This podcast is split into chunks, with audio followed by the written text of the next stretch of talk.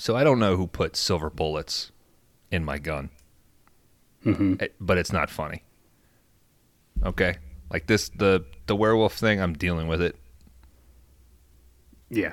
Okay, and sorry, this is real hard to ad, you know admit because it's the first time I've said that out loud that I'm I'm a werewolf and I'm carrying a gun to, to defend myself and the fact that I find that you guys have silver bullets in all of our guns Yeah. Well, like it's kind it's kind of about you because we had to put them in all the guns just in case you in case the small of your back got real hairy again. you know you know how that makes me feel though After I get done with this Insta post, I'm going into this video store and I will update you guys when I get out. Fuck.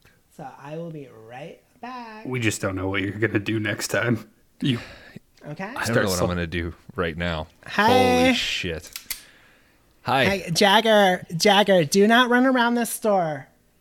Do not run around this store and break stuff. I swear to God. ma'am can you keep him off Yeah. the can you make sure he's not First off, guys, I'm just here because I really heard, I heard about you guys. You do specific movies for specific people, and um, I just really want to film a movie to have for my followers to show them that Um, how many followers you, you got know, um, like two million on what No, platform You, you don't have two million. Insta. on insta Yeah, Insta Live. You guys haven't heard of me? no I just want a movie that represents me in life. You know, I, w- I really want to. Um, I'm trying to. Actually, I got into this thing where I'm trying to help out like local neighborhood stores and get them a little more like, huh? You know what I'm saying? Like, Bones. little, Jagger, little more no, traffic Jagger, stop it. more Jagger, traffic. get get over there. Bones, I know these bullets are worth a lot, but I'm gonna take a shot at this lady. yeah You. I'm thinking maybe Do you guys have any suggestions? I'm trying to get you guys some more followers, some more people coming into the store. Mm-hmm. I feel like our downtown area just needs uh, influx of more people. You know what I'm saying? Yeah. Can uh, let, how about let's start with a series of questions. Uh, we Yeah. find we find that that helps because you're right. Hold on. First, I'm a Christian, and second, I'm a mom. Okay, Okay. go. Noted. Go. That you know what? Go. That speeds it up. Okay, go. That speeds it up. Yeah, Um, go. uh, what what movies do you like? Is there a genre that you do like? Um, say yes to the dress, but that's a TV show. Um, What I find what I find is that a, a, a lot of women are they're they're drawn to horror movies. They like the they like that that fear that a movie might give them. well, as long as the girl doesn't die or show her tatas off, I'm fine. Okay. That's kind of tough in a horror movie. It's kind of a staple of what we deal with is uh is a tit or I'm sorry, breasts in a um in, in horror movies. Um um okay. Jagger, put the put the red vines down. Kron, can you help me out here? What's a movie that maybe an entitled white Christian woman who's also a mother with two I'm a mother. She's you seem like the followers? you seem like the main lady from Demons 2 to me. That's true. She's very that sounds- very you got that. You got that You ever That sounds way too Scary. Did you see Demons 1? That sounds way too scary. I would never watch anything with the word demon in it. Okay. Jesus, Um, praise the Lord. Not today, Satan. Not today. You like getting your hair styled? Duh. Okay. Um, let's say you you stop at the store and you need something to drink. Are you you just getting the, the Ozark Smart Mountain? water? Smart smart No, water. smart water. What the fuck's wrong with you? Sorry for my language. You That's get all no right. tap water. No, ew. Who drinks tap water these so, days? like Skinner? Do you know what's in that? No wonder your mustache grows all weird looking. Kron, am, Did you am, swim in am high I school? this annoying when I turn? No, no, No. What are you talking about? Why? I'm putting regular bullets back in the guns. Why is there Okay, dirt on the floor? This you know is- what? I don't even want to rent. This is here. what I was talking about. Like, you know, when you hurt my feelings. Like, I, I, I haven't hurt anybody, but in, I feel like I'd be justified in this woman, right? Yeah, uh, for Like, sure, would yeah. anybody have a problem if I ripped her to shreds? You know, Ma'am, I've got the perfect flick for you. Nicole is texting me. Hold on. If, if you're gonna turn, I'm gonna look the other way. okay. Well, What? Why do you guys like this? So I can get this done. I can feel like a better person and have people come to your store and spend more money. And you guys, every time I come in here, you can thank me. So what is it? Two million on Insta, and I'm definitely gonna give a shout out to like what are you guys like seven day rentals or something, something like that. we're on a five day rental. So if you bring this back okay. by um, next uh, by Friday, which Kron, by the way, is a full moon. So uh, Nice. uh, so man, yeah, bring this back Friday. Just so and you I'll know, be- like money, money is not an object. Mm-hmm. Jagger, get over here. Can we just tell you what movie we're gonna convince Yeah. you to take? Just let me insta. Hold on. Can hold on, we let me just- pull up my insta? We just cut to that part already. Yeah.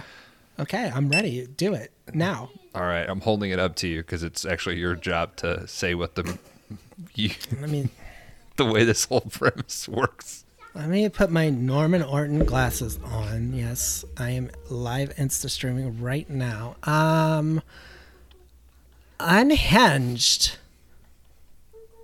Okay, I'll take it.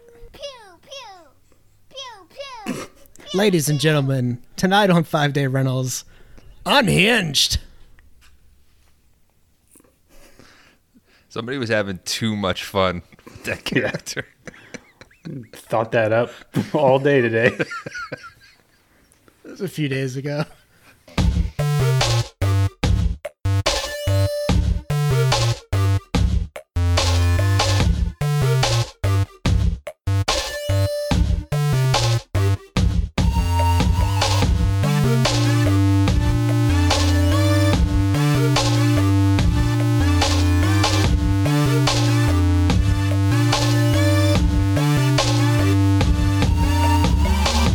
Welcome back to Five Day Rentals, the video store podcast, where each week we take turns picking a flick that we might, or that we think meets a fun non-genre category.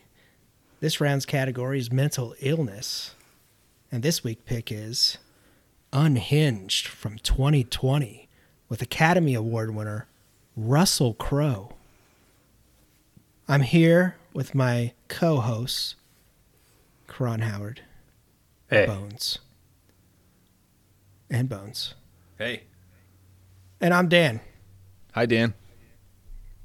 Gentlemen, how are we this evening? It's a fine evening. I did minimal driving today, so I'm in an okay mood. Karan, did you make the good choice whenever you drove around town today? I've just been s- sitting at stoplights, dude. Just waiting. Sounds like you're in in a little deep, bro. Oh, I, this was even before I saw the movie. Um First thoughts on Unhinged, gentlemen?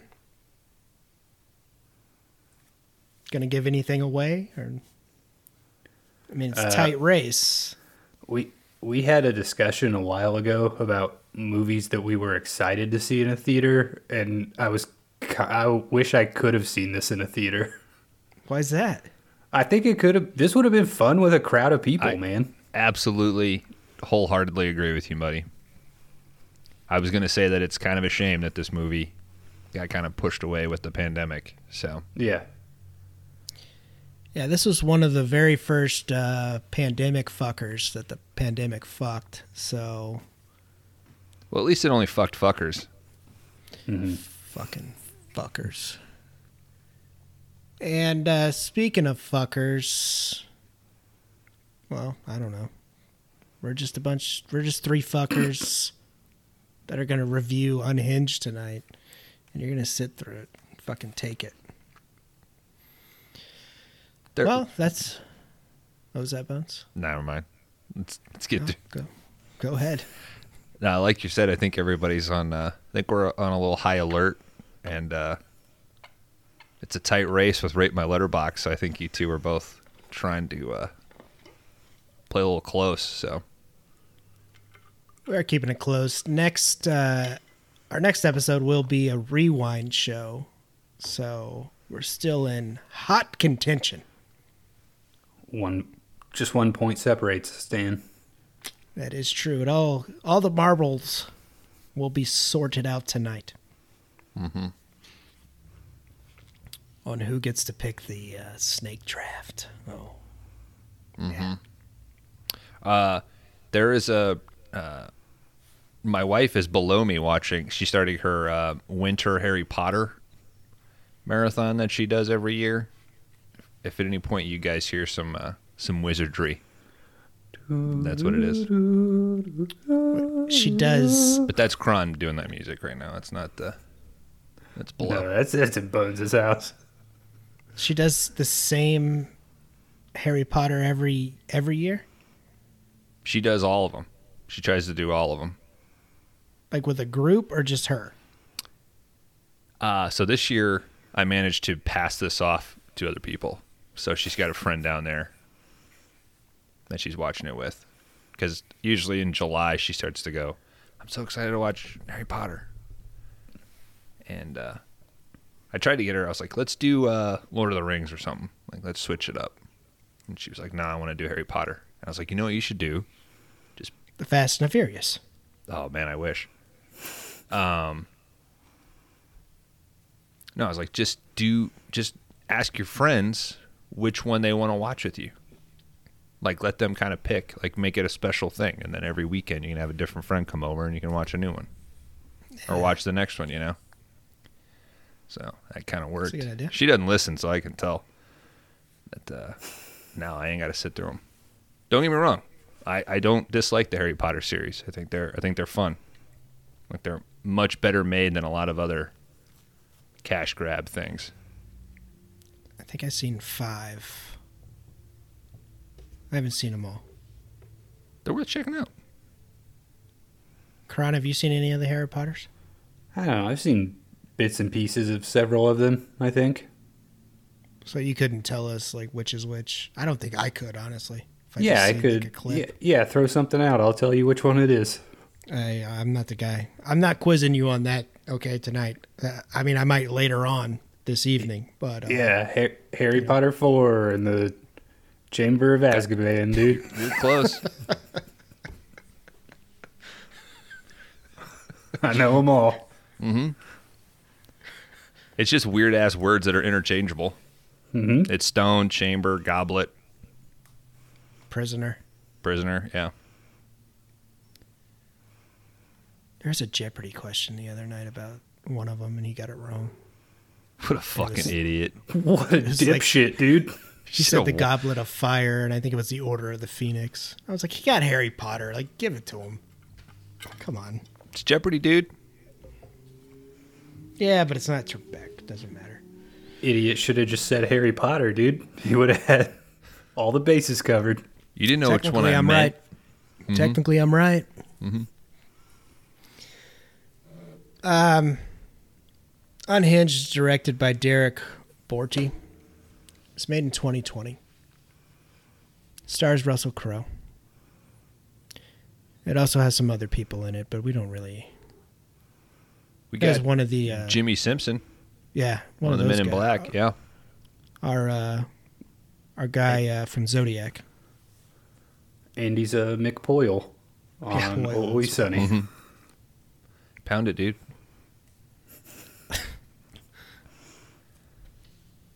Uh, he's, fr- I guess, Westworld. He's Yes. He- he was a lead there. Yeah, he's the young man in black, right?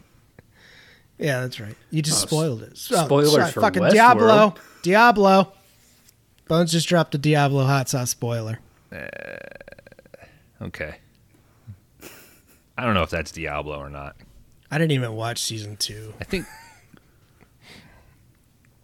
Yeah, There's a three, isn't there? There is. Yep, Did anybody watch that?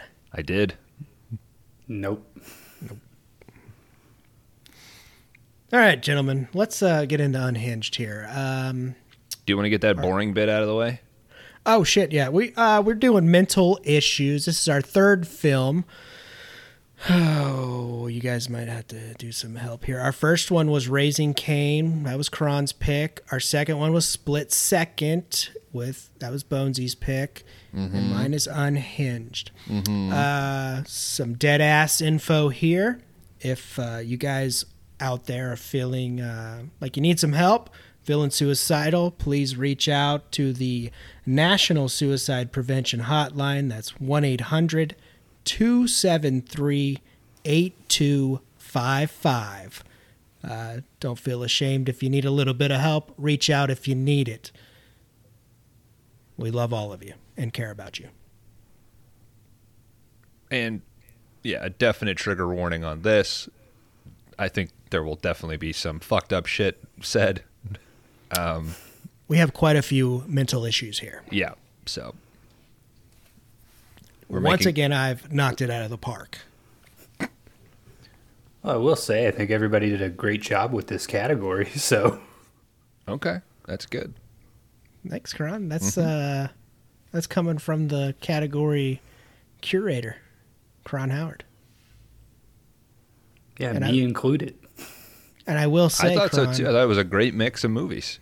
Yeah, got- I enjoyed this some s- category. We got some sci-fi. We got some tense thriller action. We got a a De Palma, which is his own goddamn thing. And like I said, next week is a rewind show, so Bones will not be revealing the new category until next week, folks. But still stick around for after showers. I mean, if we get there, who knows? Yeah, we'll see how dirty we get. Yeah. All right, boys. We ready? Got your hammers? I got my hammer.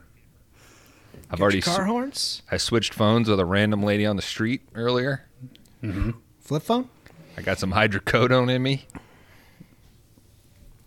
Been taping iPads to the bottom of chairs. If okay, you brought up the phone. I can't wait till we talk about the phone because there's so much about this dude that the prop department got fucking right. Ladies and gentlemen, from 2020, Unhinged. We opened the film on a rainy night. Actually, a very rainy morning, from what's later revealed. Uh, we got a Ford truck here. I believe it's an F 250.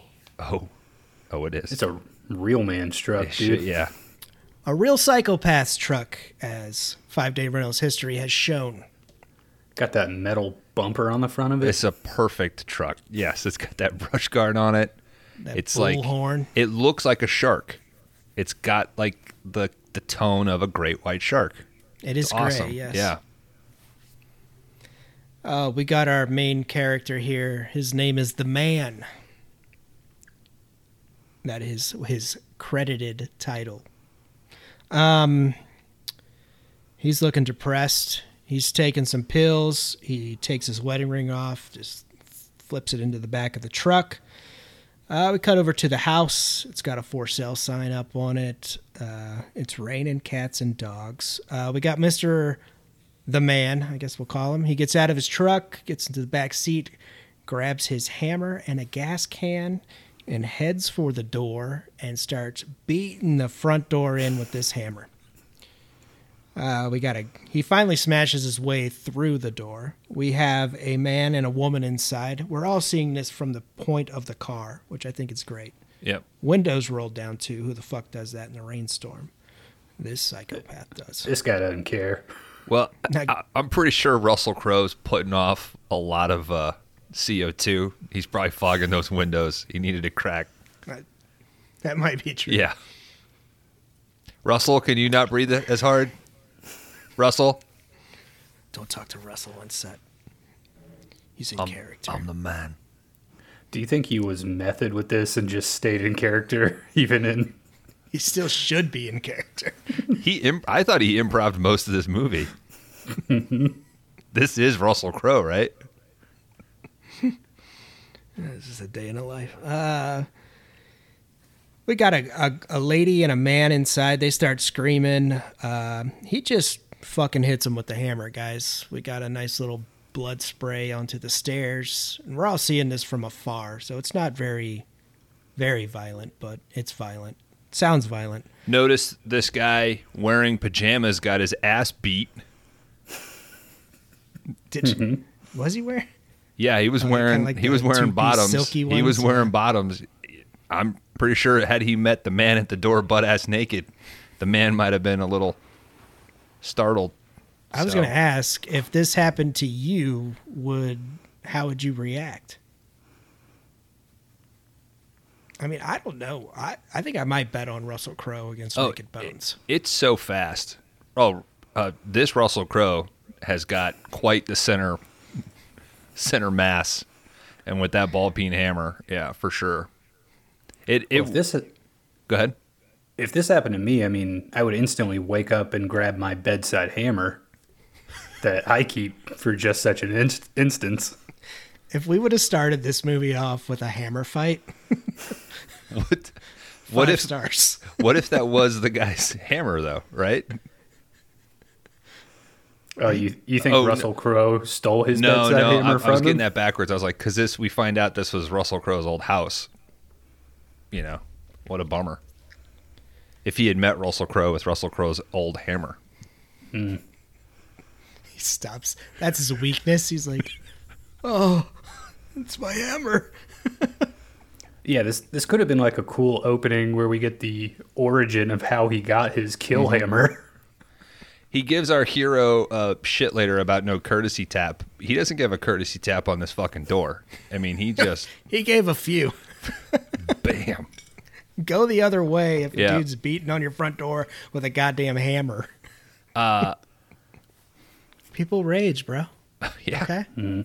The world is a stressful place. Mm-hmm. So we got Crowe here, the man. He beats these two to death and uh, starts the house on fire. Uh, gets back in his truck, takes off. That house goes up like a matchbox too. I mean, the Pretty quick. thing e- explodes as he's driving away. So uh, we get a. Uh, this is where we get our title sequence. Uh, kind of preachy. I don't. I don't know. Seemed like he was adding a, adding some stuff in here that was trying to get you in the mood, I guess. But it's a whole bunch of bad news clips uh, that eventually all turn into like violence and people fighting and people driving crazy and shit like that.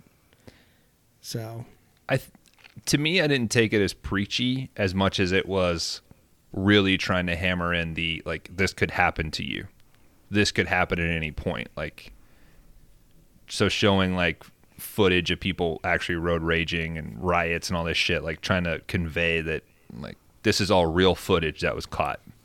trying to convey that this is America. Yeah. And then they do a lot later on to remind you, the viewer, that the whole movie's about road rage. And like try to explain it to you like it's not in the lexicon of modern society. It's like this new thing, you know? It's like mm-hmm. whenever you watch a skateboarding movie from the 80s and they're like, skateboarding, it's all about the half pipe. It's all, you know, they have to explain a all the definitions of things. Yeah. So we go through that. We get our unhinged title that pops up. We got a cell phone ringing. It's a character named Andy. He is calling Rachel. We pan over uh, her table. It's there's a book on there called "How to Help Children Cope with Divorce." So we automatically know that she's going through a divorce. Why is this lady sleeping on the couch? Isn't this her house? That's what I was wondering too. I took it as she fell asleep reading the book. I don't know. Or I'd maybe still it's get up and go to bed. Maybe it's only a two bedroom, and she gave her kid a room. So Yeah, but that means the other room went to her brother and his girlfriend. Fred and Mary. But we'll get there. So she wakes up to uh, Andy's phone call. He pretty much says uh, that her ex husband, Richard, who uh, what's my name, and Rachel is actually my wife's real name in real life. So What's her fake name? Funny. Um, I don't want to just, just uh, You don't want to blow up her spot? don't want to put that out there. Tiffany. Tiffany. Tiffany. No A, just F F Tiffany. apostrophe N I. Yeah. Mm-hmm. Tiffany.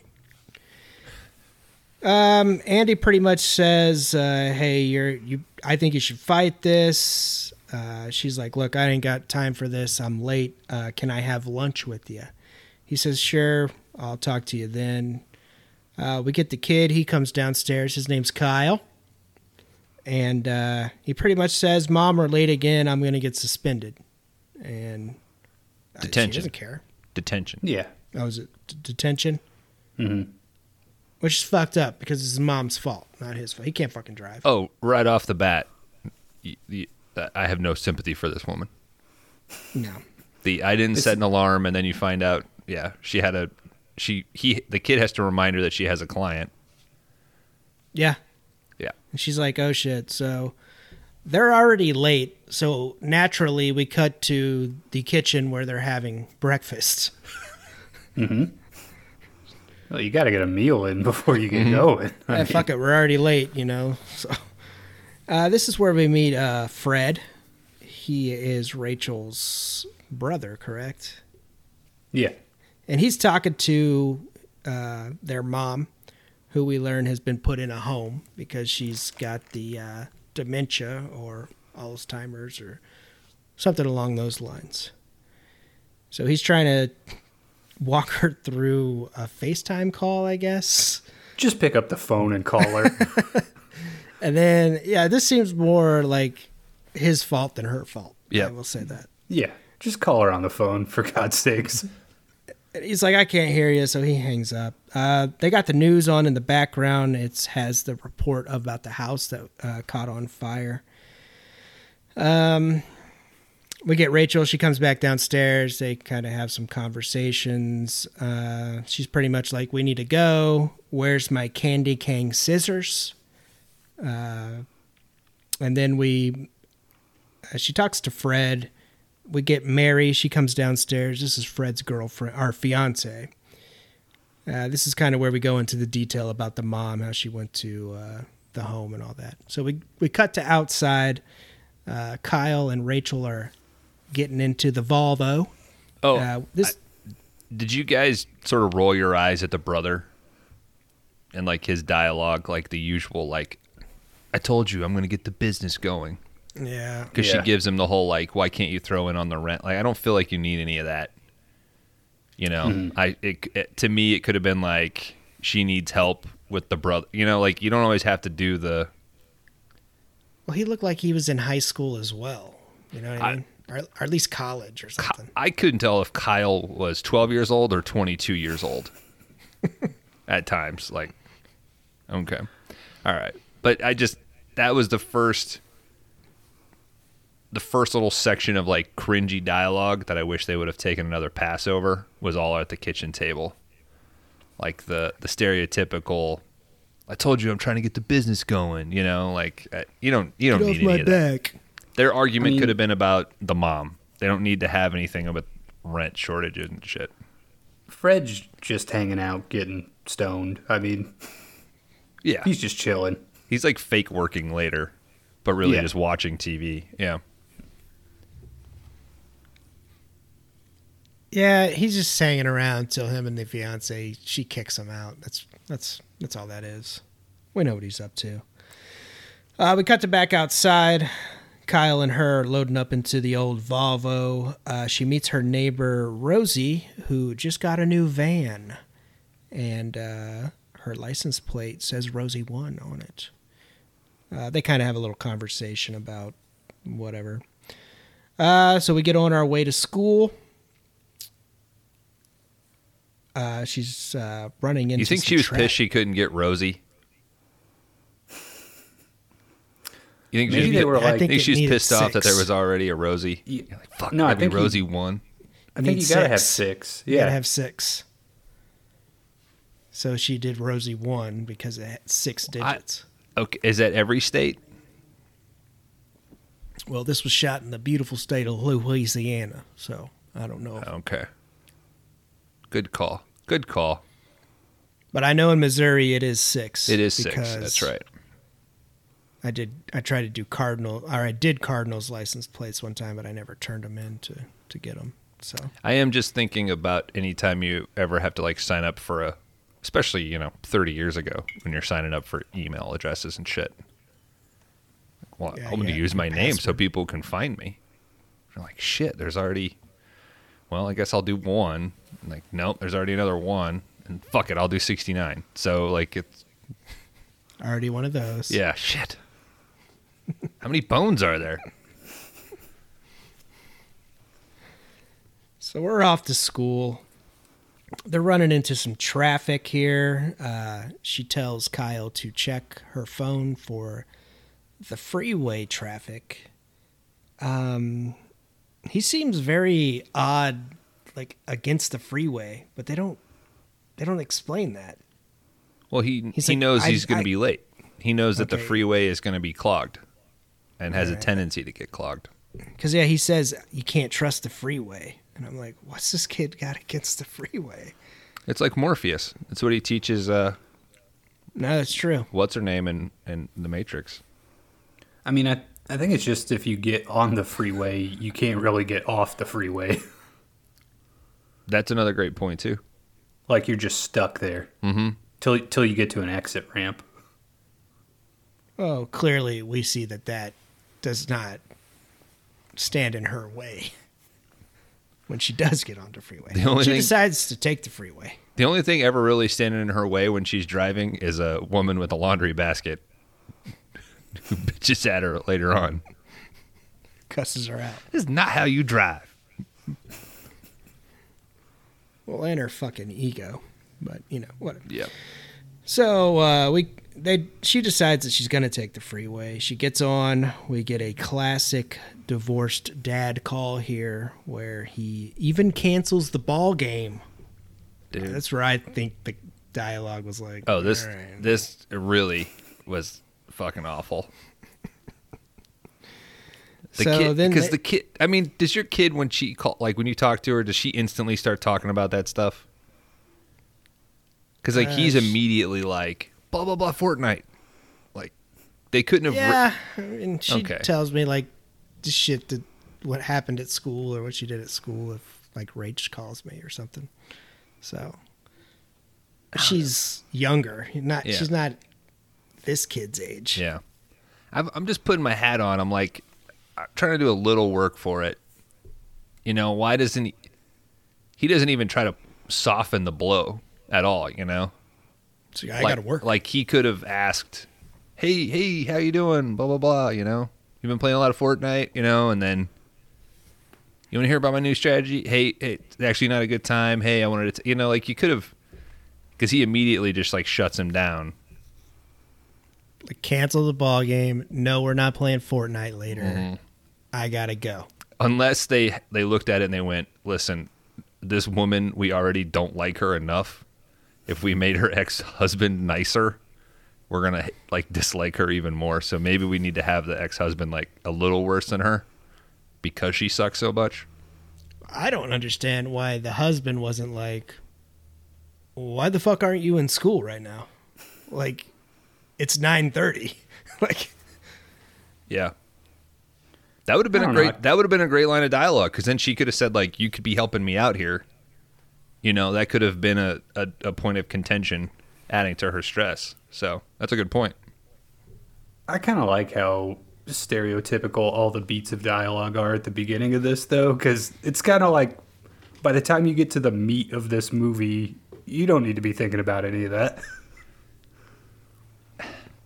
Yeah, I mean that's that is sort of a standard horror thing, right? Mm-hmm. Like that you get to like you kind of you don't necessarily have to work on those things. Those Yeah. those are those are the the foundations of the story that are already there and allow you to kind of fill in the other stuff and pay attention to other things, which is a, Mm. a reason I think horror does really well because people can focus on these random little little tweaks, but it's so important for you to want her to not be killed by this guy that I think you have to. I think he could have tried a little bit more, but so yeah, we got a classic dad divorce dad thing, canceling shit and not gonna be there. And I think that's the last time we we hear about Richard. I mean, not that we don't hear we hear about him, but he he's not a part of our story anymore after this. So, uh, yeah, we go over the Fortnite strategy here. Um, this film, if it is put across to you, you need to take that in. I will say that because everything lines up. Okay, it does a good job of putting a bow tie on everything. So, um, we get a phone call from Deborah. Apparently, this is uh, Rachel's biggest client. She's a hairstylist, we learn. Uh, gentlemen, those emojis that I sent you earlier on in the week was the story of Unhinged. Oh, Cool. let's let's That's- go. Let's revisit dedication. that since you brought this up. Yeah? Yeah, you've got yeah haircut, horn, truck. Honking the horn. You know what threw me off? You put the hammer at the end. Yeah, I, if you'd put the hammer after I first, sent it, I was like, ah, I should have did hammer. yeah. I'm. yeah, I probably should have started with hammer. I can't get the hammer fight out of my head now. Cron- This and Old Boy would go great together. Mhm. so we get a call from Deborah. Uh, Rachel pretty much is giving her every excuse in the book, but Deborah's not having that shit, gentlemen. She's like, you know what? Ever since you lost the salon, Rachel, get your shit together. Like, you're fired. So she gets fired to add to the misery of the day that she's going through. Do you think that's what like I've had the same lady cut my hair for the last I think 3 years almost and if I decided to go somewhere else I would not fire her. Oh no, I think three years you need to call. Well, I might say like I'm going to go somewhere else, but I would not use the language you're fired. I think you should, Kron. I think you should say, I'm officially firing you. wow. Just seemed like some weird bit of It- you know, dialogue to throw in. Just don't make another Yeah. fucking appointment with her. That's that's all you have to do. Yeah, just say like, "Well, I'm going to go to so and so then." Yeah, you just don't even Right. make an appointment. Well, maybe the maybe the woman has like a standing appointment with her. Maybe she's got Yeah, you know true. every every Tuesday, the first Tuesday of every other month or something. You know, and that's what she mm-hmm. meant by that was like. Yeah. And I I absolutely get what you're saying. I wouldn't. That's that's yeah okay. And if she calls, I'll be like, yeah, I, I went somewhere else. Uh, it's fun while it lasted. It's like if uh, the delivery driver is like handing you food and you take it and you go, "Thanks, but I think I'm gonna have to let you go." yeah. using using Uber Eats next time, so I think I think this is it for for you and I. you're officially fired. Better coupon over there. Mm-hmm. So. mhm. So yeah, she gets fired. So this adds to the stress of the day. Yeah, Uber Uh, Eats she- doesn't have those creepy fucking fat animated people dancing and shit in the commercial. Is that Grubhub? You seen those Grub? Yeah, I don't know, man. cats like Obesity is such a is such an okay thing now. It's beautiful. It's fucking awful. Burr went over that last night. but um, she decides she's going to get off the interstate. She drives on the side of the interstate to get off of it. Very unsafe here. Uh, but she does end up getting off. I'm going to allow this. I'm going to allow that she's close enough to the exit. What I didn't like was that she had to like cut through the lane. A few people, yeah. Yeah, like how would they? Those people n- would not have made room for her. But if you're on the same side and you got over and you took, you know, you took the shoulder to get to the exit, I'm okay with that. It was close. Yeah, I guess I'd give it to her. If we're gonna I'd allow motorcycles to cruise down and do shit like that, like us normal people in cars, we got to be able to make that decision as well. So Rachel gets off the exit ramp here and she gets behind a gray F 250. Um, light turns green. The truck does not move. Rachel gives two honks and she swerves and gives another honk as she's swerving around him and kind of looks at him and continues on. I think the honk was warranted. The light had been green for a while. First honk, you don't go, then what are you gonna do? I But- mean, But the intensity of the honk is im- Yeah, is I is imme- but- is an immediate like what the fuck when it could have just been a ta ta. Yeah, but if Like you he hear was- one honk at the green light, you should instantly look up, and then you do like the wave, like, oh yeah, I was not paying attention. Third, as she's going around. That's not necessary. That one might have overdone it. Yeah, I'd say that. But So, um, but then to also sort of agree with you though, like if after those two aggressive honks he hasn't made any motion, I can kind of see her frustration of like driving by, like, hey, like what you know, that I Well, sort of get. You give the what the fuck, but you don't honk and what the fuck. You know what I mean? You go around and you're like, fuck, dude, come on. Yeah. But you're not honking. Have you guys ever been in a situation like this? I was in uh, one the other day. I did a courtesy two, boom, boom, but his blazer had broke down. So See that He, he was he was out bad. front with the I- hood up working on it? no, he was in the car still. That's why he was underneath then- it. It was jacked up. it. Yeah. he yeah. went like this. He's like, and then he put his lights on, like his hazards. Oh, I'm like, well, like it you just should've had your died? hazard on. Yeah. yeah, and I'm like, all right, man, you're fine. Sorry. I got into a really weird one recently out here. Oh shit. I was at a four way stop. Person to my right got there before me, so they went, they turned. I start going straight, and the car right behind them does the same turn, doesn't stop at the four way. Mm-hmm. So I give the, the short honk just to say, like, I was, like, I should be going now. And then as soon as I honk, the car that cut me off, too, was a white Porsche, by the way. But as soon as I honk, he just stops, like in the middle of the road. And then he's like waving me. And I'm like, just just go, dude. Just keep moving. But he's like, no, come up. So now I'm in like the lane of oncoming traffic. So I stop next to him and I just say, what? And he's like, you don't need to get mad. And I was like, I'm in oncoming traffic. Just go. like, please just keep moving. And then he was like, fuck you. And he just drove off. And I was like, all right, dude, whatever. That's why you need to keep a hammer in your car. Yeah, you never I know. mean, I just, I was like, I don't know what this guy's deal Yeah, is, like- man. Well, that's a nice Porsche, sir. Well, to me, it's nice when I'm done. to me, it's like if you drive a car like that, anytime you fuck up, somebody's gonna honk at you. So that's a good point. Yep. The whole like, don't get mad, bro. Like you don't need to get mad. It's like, eh, what else can I do? Like you, Yeah. you, you, you get to be you. You get to drive a Porsche. You get to just drive however you want to drive, and I'm, you're putting all that shit on me. Well, to me, Like- it was just like one, you already cut me off, which is dangerous. Two, now I'm in oncoming traffic in that lane. I'm surprised like- you did that.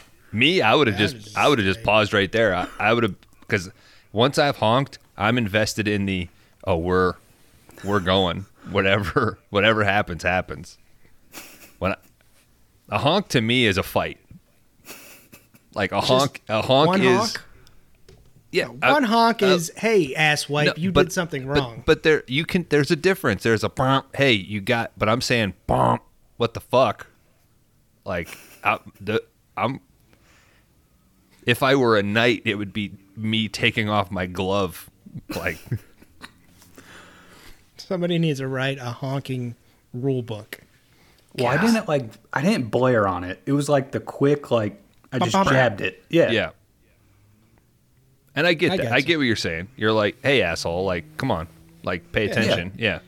You fucked up. You you need to keep going, but I want you to know that you fucked up. Mm-hmm. Like Yeah, that's what it was. I'm not gonna stop and fight you. Like I just wanted you to go and know that you fucked up. Mm-hmm. So I get you. I get your crime. because there's nothing you can do. because there's so Right. many so many people that just they commit to the fuck up that they're gonna do, and yeah, have you ever been in a thing where you got a left turn lane and then a straight lane, and somebody's in the left turn lane, and they decide it like, up. oh, I'm just gonna go straight, and they're like right Yep. next to you. That happened to me the other day, and Sam was like, "I don't think Yeah, she's gonna stop. I don't think she's gonna stop." And I was like, "Well, I'm gonna fucking call her bluff, and I'm if I drive her, if she if she drives into the oncoming traffic, she drives into oncoming traffic. Like I'm, I'm not She fucking moving. She could have hit. Yeah, if she changed her mind, she could have hit her signal, and waited for everybody else. You know, or she could have flagged me down because I've seen people like I've had people flag me and say like, "Hey, I need to get in that lane. Can I get in front of you real quick?" Like, yeah, go ahead. You maybe you don't know the street, go for it. But Yeah, it happens on Fort Leonard Wood. There's a straight and a turn, and they do it every time. yeah, And I don't. I think they're just new there, and they just they just don't realize it. My thing is like So you're in St. angry. Louis. If you just do three more uh, uh, left turns, you'll you'll you'll come back here. Yeah. Like if if you fuck up, usually you can get back to where you are. it's like how shapes work, you know. Mm-hmm. All right.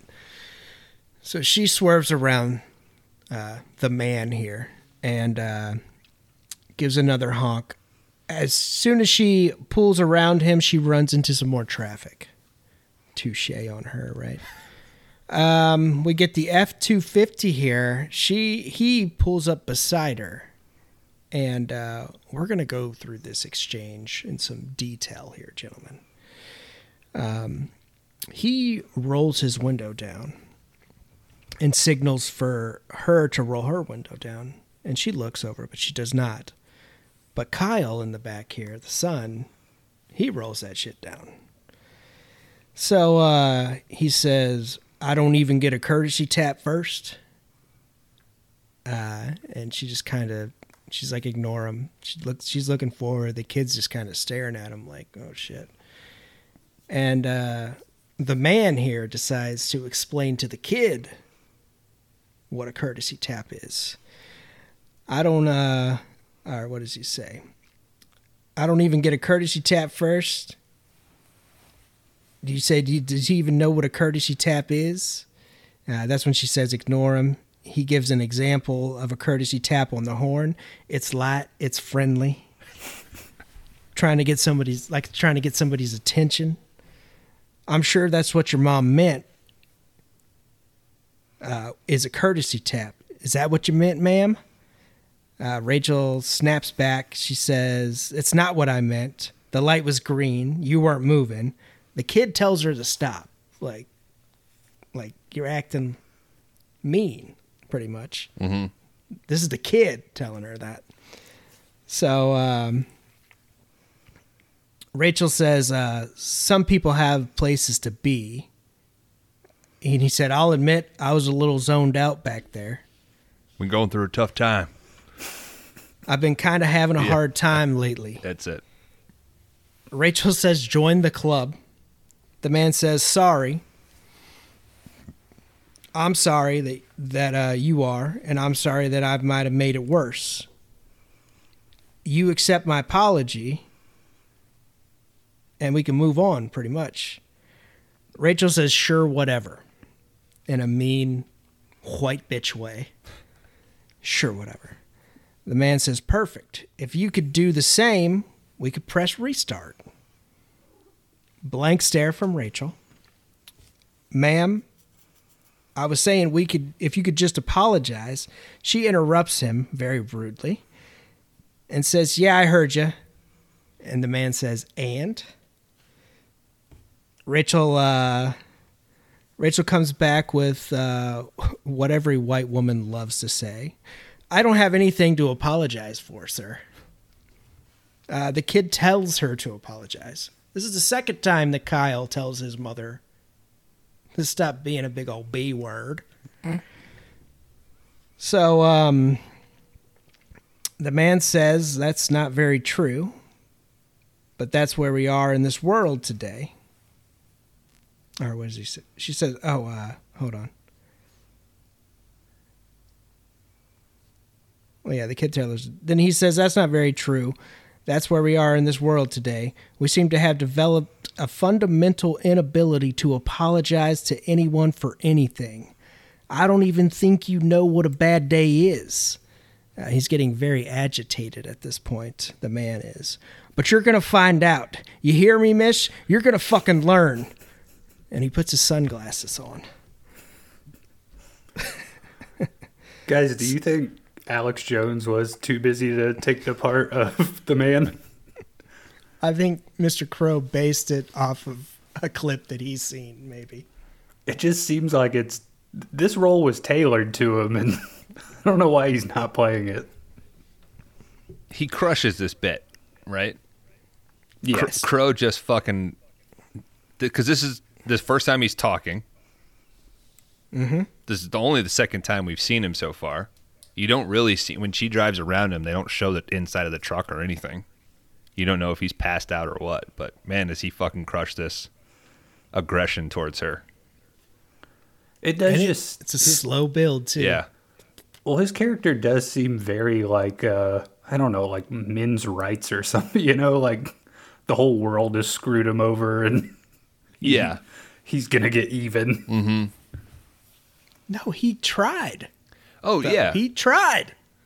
Well, it, in in the performance, I can you can you can see where he's like really thinking he's holding it back.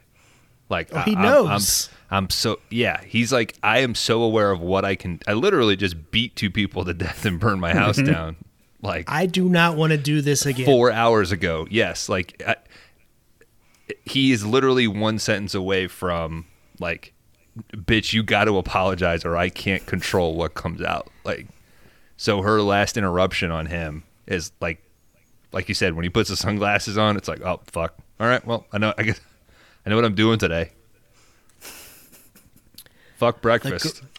the greatest thing is that this is about the time that all the traffic takes off from this stoplight. If you listen carefully in this film, the courtesy tap happens in the background to where they because they're not moving because they're Right. talking to each other. I don't know if anybody noticed that or mm. not. So we get the Volvo, it takes off. We get the F 250, it speeds up and pulls right in front of Rachel. He kind of swerves into the other lane and to, to get in front of her, and he kind of slams on his brakes, so she has to slam on her brakes. you guys ever been so pissed off you do a brake check? No, No, man, I'm always too worried they're not paying enough attention. yeah, So it's like then I'll have to deal with all that shit. yeah, Man. I did it one time on somebody who was just like texting, like just phone up, and they were like two or three times where they just like almost came into my lane, and I, it it just made me wish like I had his fucking F two fifty, I- or my dream has always been like a real big truck with rubber tires tied around it like a tugboat, so I could just like bump people off the road.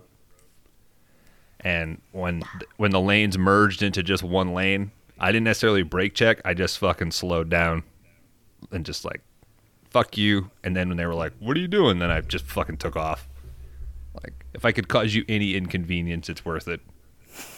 I do it if people are like riding my ass, especially going down like Frog Hill. It turns to 25 there. I like, yeah, I'll slow down to 25.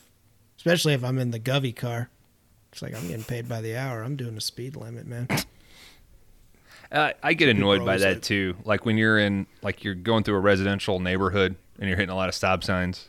Like I drive a stick, so I'm not gonna hurry up and shift to fucking fifth gear to stop in two blocks. So I'll cruise in second gear doing 25 because it's a fucking neighborhood and it's posted 25.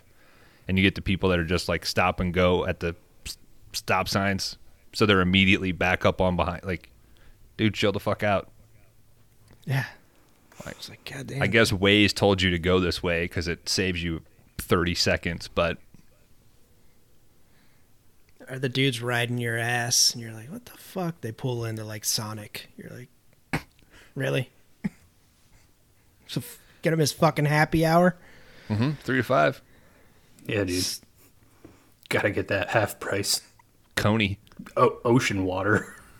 And you too can enjoy Sonic Brownie Blast Mix. Uh, if just use the code five day rentals at uh, your local Sonic. Fuck that. Yes. We're a we're a Butterfinger Blizzard family now. Yeah, when you go to Sonic, make sure to scream five day rentals at your car hop and they'll And give you your they'll give you your food for free. and then fire them before you leave. yeah. Sorry, some. I'm sorry, Samantha. Uh, no, This is the last full-on Coney you're bringing me. I've been serving you all summer, Eric. so all right, she he pretty much yeah brake checks her there. He speeds off. He kind of makes a half turn in the middle of the road to just fucking stare at her, and then he takes off. Um. She kind of tries to settle things down with the kid. He gets the window rolled back up and everything. Uh, this is when she starts asking about his Fortnite strategy again. Uh, he's like, "You're not even interested in it." So he kind of tries to explain it, and she's like, "Yeah, I don't know what, what you're talking about." But she does promise him a Butterfinger Blizzard, guys, after uh, school that day because he got detention for for her making him late. How far away is this school? Is it in a different county? Yeah, she's probably Like that this is far. this. It feels like it's super fucking far. Eh, I guess she got the interstate there, but I guess she had all that c- confrontation with the man, so it makes it feel a little longer. But yeah, it's kind of. I don't know. It just Maybe, seemed maybe she's using like her dad's like address to get him in, to keep him at a better school than where she's at. Maybe. right. Maybe it's like you get on the freeway and it's only, you know, two exit ramps away or something. Like Yeah. not that big of a distance. So we 'Cause- get a call. Because I get it if, if like, why is he on a bus? Like, if she's taking him to school, if you told me like they live far enough away, you know, but they felt like they lived in a neighborhood. hmm Rosie couldn't, like, Rosie's a minivan person now. Like, he couldn't hop in with them. Yeah, she should be driving eight or nine kids to school every morning. Yeah. Well, maybe they just became friends, and like she's not comfortable with asking her yet, but she's getting there. mm-hmm. They're, they're like one, like, wine mixer, Yeah. you know? Before she fucks her husband, and you know that's a different movie. So she promises him a, a Butterfinger Blizzard, which, folks, if you haven't had one of those,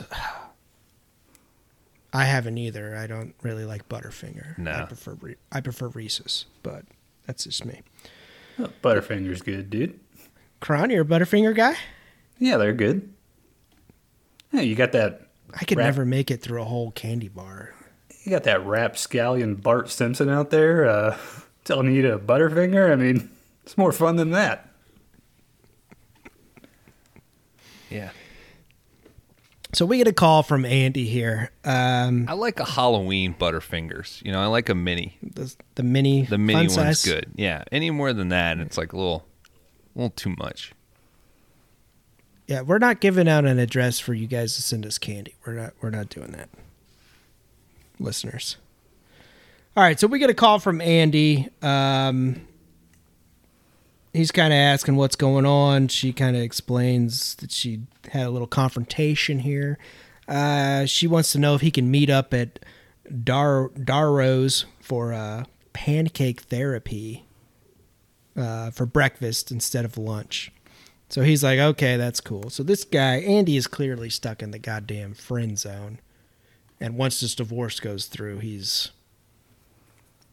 But he's well, married. I guess he's married he's himself. married. That's right. Ah, fuck. Some guys is just nice, man. Okay, I'll give it to Andy. All right, so uh, before she meets up with Andy, she goes into the uh, stops at the gas station Oh because wait, naturally she almost pulls out in front of another car leaving the school. She's That is true. distracted. She's driving distracted and, Which- and almost causes. when she was calling Andy. Yeah. Yeah. So let's chalk this up for another bones don't give a fuck about this lady. points. So naturally, like every woman would rather go to Starbucks than go get gas. Her car's on empty. So we love you ladies. You think Starbucks goes- should start selling gas? You think they'd make money Fuck. if they just If they had a if, if you bought like a caramel macchiato latte and then you could have a Starbucks employee fill up your gas tank. Money, dude. That'll be eighty-three dollars for the gas. that's and before the coffee. gas. Yeah, yeah. It was my turn to buy coffee for the office, babe. Um, she goes into the gas station. She um, gets a smart water and she goes back up to the cashier and buys five She ain't hurting for Powerball money tickets if she's buying a smart water from a gas station. and five pow- what, You're gambling when you got all this like divorce going on? Oh, dude, you gotta gamble.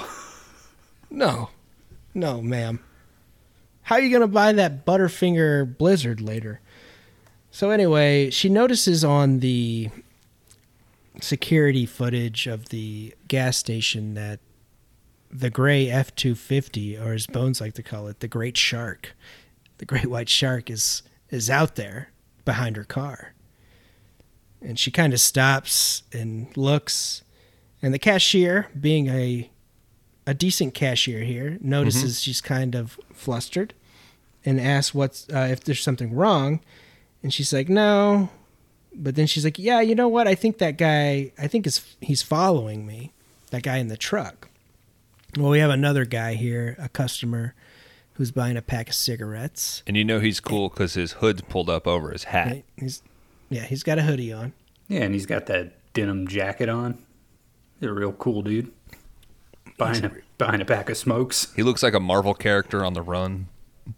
Mm-hmm. he's a tough guy. Mm-hmm. He pretty much says like, or, or the cashier says, "Oh, he's road raging." Like, I think that's the first reference we get to road raging in this film. Well, outside of the title sequence, yeah.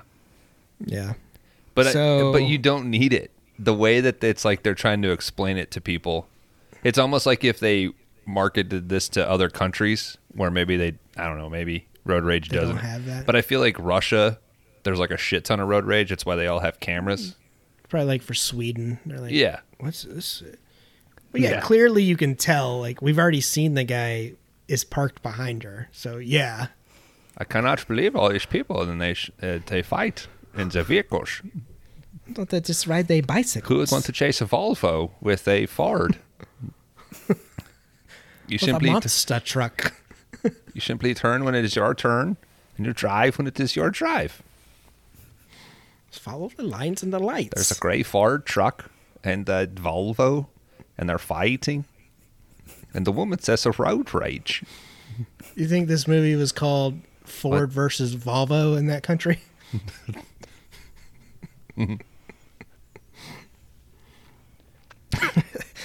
All right, so Christian So Bale got our- fat again. grows a neck beard. You can't keep uh, doing this. beard. You can't keep doing this, Bale. What if Bale got fat and did the same movie just as Russell Crowe's character? I'd watch it. Yeah. Um, so all right, this guy comes up. The customer comes up with like, "All right, I'll walk you out to the car. You can get in the car." Like he's probably bluffing, and if he tries any if he takes off and follows you, I'm gonna get his plates, and then we'll fucking call the cops. Which uh, the the cashier actually suggests like you want to call the cops, and she says uh, Rachel says no. So uh, they they take off through or out to the parking lot. There, she finishes pumping her gas, gets in the car. We got the uh, our hero guy here. He stares him down, uh, pretty much like uh, Rachel takes off in the car. He's like, "Good choice, buddy. Uh, just keep it chill. Like, good choice not following her. I got your plates right here." And he like points to his head. Um, the man here he says, "You know what? I've already decided what I'm going to do today. So he just runs this fucking guy over. So he starts to pull forward with his F 250. This guy gets hit and he's kind of pushes off to the left. And then we get another car that just comes and smacks the shit out of him from the opposite direction. Hell yeah. It's pretty. I don't know if it's not the man's fault, really. No, no, Well, The I guy's mean- the guy's you know. You can't be I- walking through the thoroughfare there, you know. He did push him into oncoming traffic, so Bones is totally defending the man here. Uh, so we get another kind of a chase here. We get the F two fifty kind of just ramming in the back of Rachel's car. She hits some traffic, so he keeps ramming her into the back, ramming into the back of her, and then finally the lights change. Nobody notices this.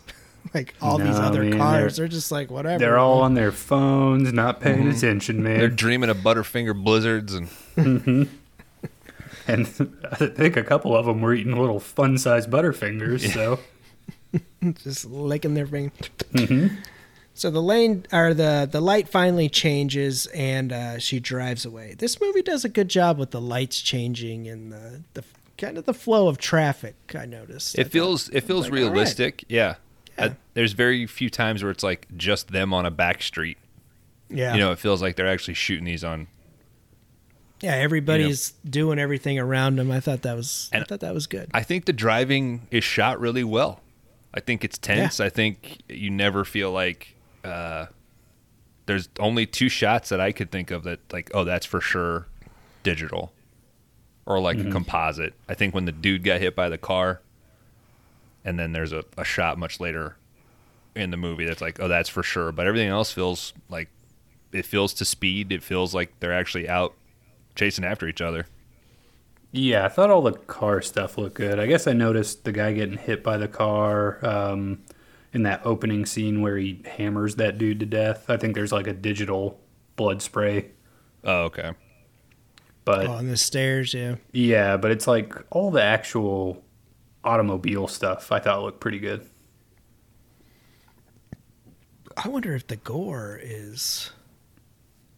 I don't think it's CGI. Oh, it is. Is it? Yeah, I'm, yeah. I'm, I I bet a lot of what of the shit at the end Yeah, is, is gonna- I- doctored up. I said maybe not the diner when we get the the diner looked somewhat practical. I thought. yeah, I think so too. Maybe not the coming off the table, the blood flowing off that. That might have been, but we'll get there, ladies and gentlemen. Uh, we got a. He pulls up. Uh, we got Rachel. She's frantically looking for her phone because we do get a shot before she does go into the gas station of her phone. And remember, everything always comes back in this movie because Well, they- everything he shows you is important to the story. They did do a little like ham-fisted setup at the beginning too, where her son's like, "You don't have a passcode anymore." And she's like, Yeah. "No." like, Well, she I says, cr- not, yeah, not since I almost crashed trying to unlock it. So Yeah. ad- admitting to texting and driving. My my question at one point uh, after the first viewing was like, how the fuck did he even get into the phone? And then I was like, oh, that's right. He or they did cover that. So so um, F two fifty pulls up beside her. This is where we get the scene of the man. He flashes that phone at her like, "Yo, bitch, got your phone? Like, your life's over now. What? You, you're not gonna Instagram this shit." Um, we get a bus that pulls out in front of Rachel, so she makes a turn down a one-way street, and this is where we get uh, the smartest lady in this film, who just lays into Rachel for driving down a one-way street. It is the exact perfect amount of like laying into this woman, but still going about your day. Like she lay, she stops, lays into her, and then starts to move out. of- Like you know what I mean? Like I'm still gonna chew your ass, but we don't need to like. Who the fuck drives like Yeah, this? this not how you drive. Where'd you learn to drive? And then there's like another guy standing there next to her, like watching the thing. Yeah. And he's like hands up, like, yeah, Yeah. what the fuck? So yeah. So she gets cussed out by this lady. So she um, she pulls into like a parking lot and parks. Uh, we cut to the diner here. We got her friend Andy. He's uh, waiting at the restaurant. He calls her and leaves a message. And in the background, we see none other than the man, Mr. Russell Crowe, walking into the diner. Uh, so he is he has got Rachel's phone, and as soon as Rachel called Andy to say that she would rather meet for breakfast, there was a small shot of the of her cell phone, and Andy put in her or the appointment book breakfast at Darrow's or whatever the fuck the place is called. So that's I guess how he finds out that she's or he's at that restaurant or diner or whatever it is. Uh, he comes up to Andy. He pulls a shit ton of information from the phone. from that from that oh, phone. yeah. Like he does some serious investigation. this uh this dad knows how to use technology. And guys, we got the bad guy using an iPhone here. Right? I thought I thought bad guys never used iPhone. It's her, but it's her phone.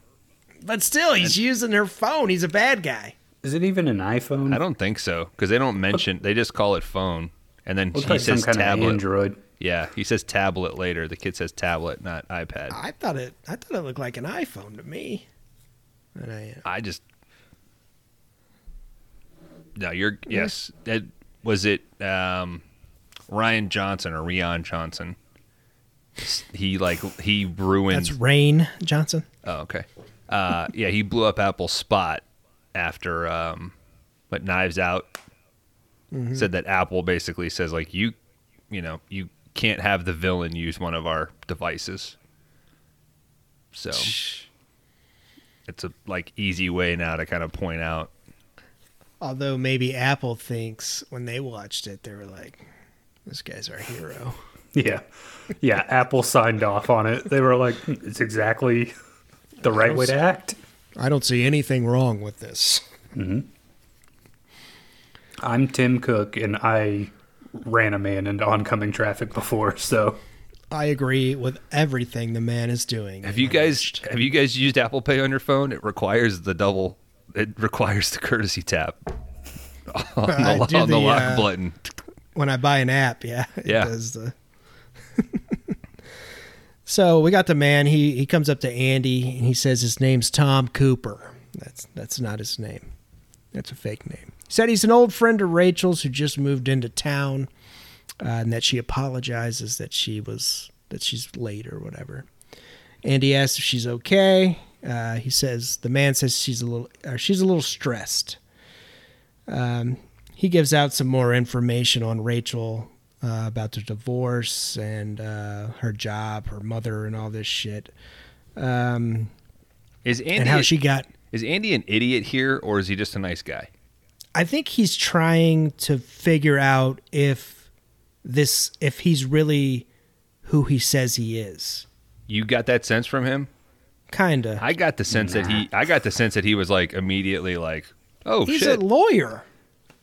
I don't know, but I feel like, it, are they trying to convince you that Russell Crowe did a really good job of being convincing, or is this Andy just a really nice guy? Because to me, I was like, "Damn, I would be super cautious."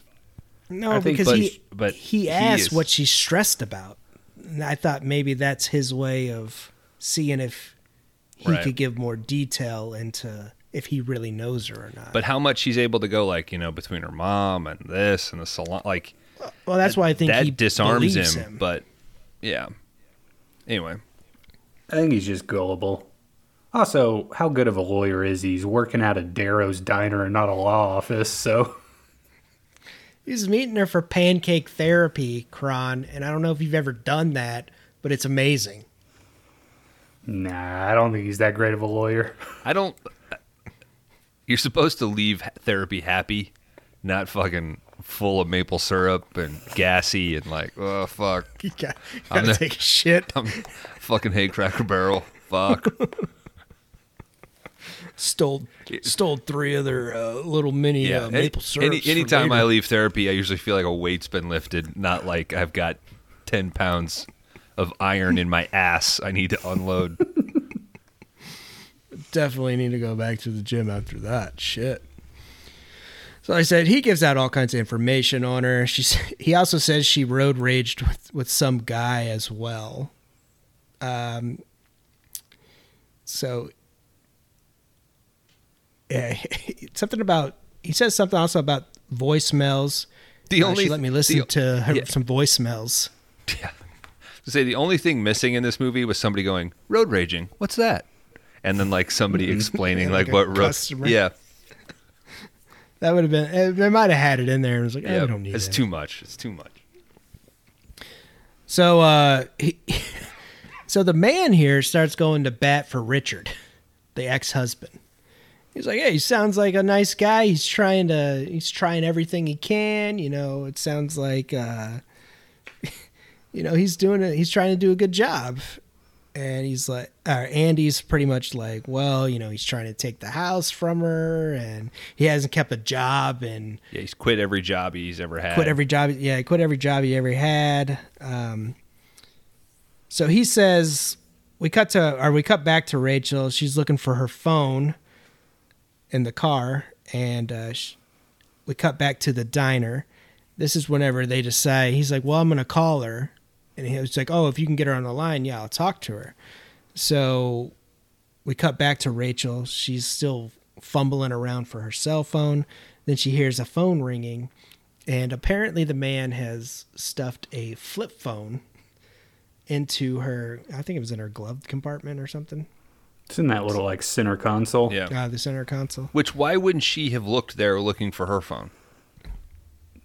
That's a good question. You know, like okay, All right, so Rachel here, she answers the flip phone, and it's Andy, and he pretty much just asks, um, "Hey, I I'm here with your friend Tom Cooper. Uh, he's got a sweet beard. He's a pretty nice guy." But yeah, that's what I like. You were saying, Bones. Is he like super gullible? I guess because he does was like, "All right, cool. I'm sitting here with Tom," you know. Uh, Tom or the man takes the phone back, and this is when Rachel is explaining like that's that's not my guy. I don't know that guy. Get away from him. He's the guy that uh, I got into the altercation with. He- but it's uh, yeah, he times that perfectly by Yeah. doing like the motion of like because as soon as he says like I'm here with your friend Tom, like, hey, give me the phone back because he knows what she's gonna start doing. Like it's great.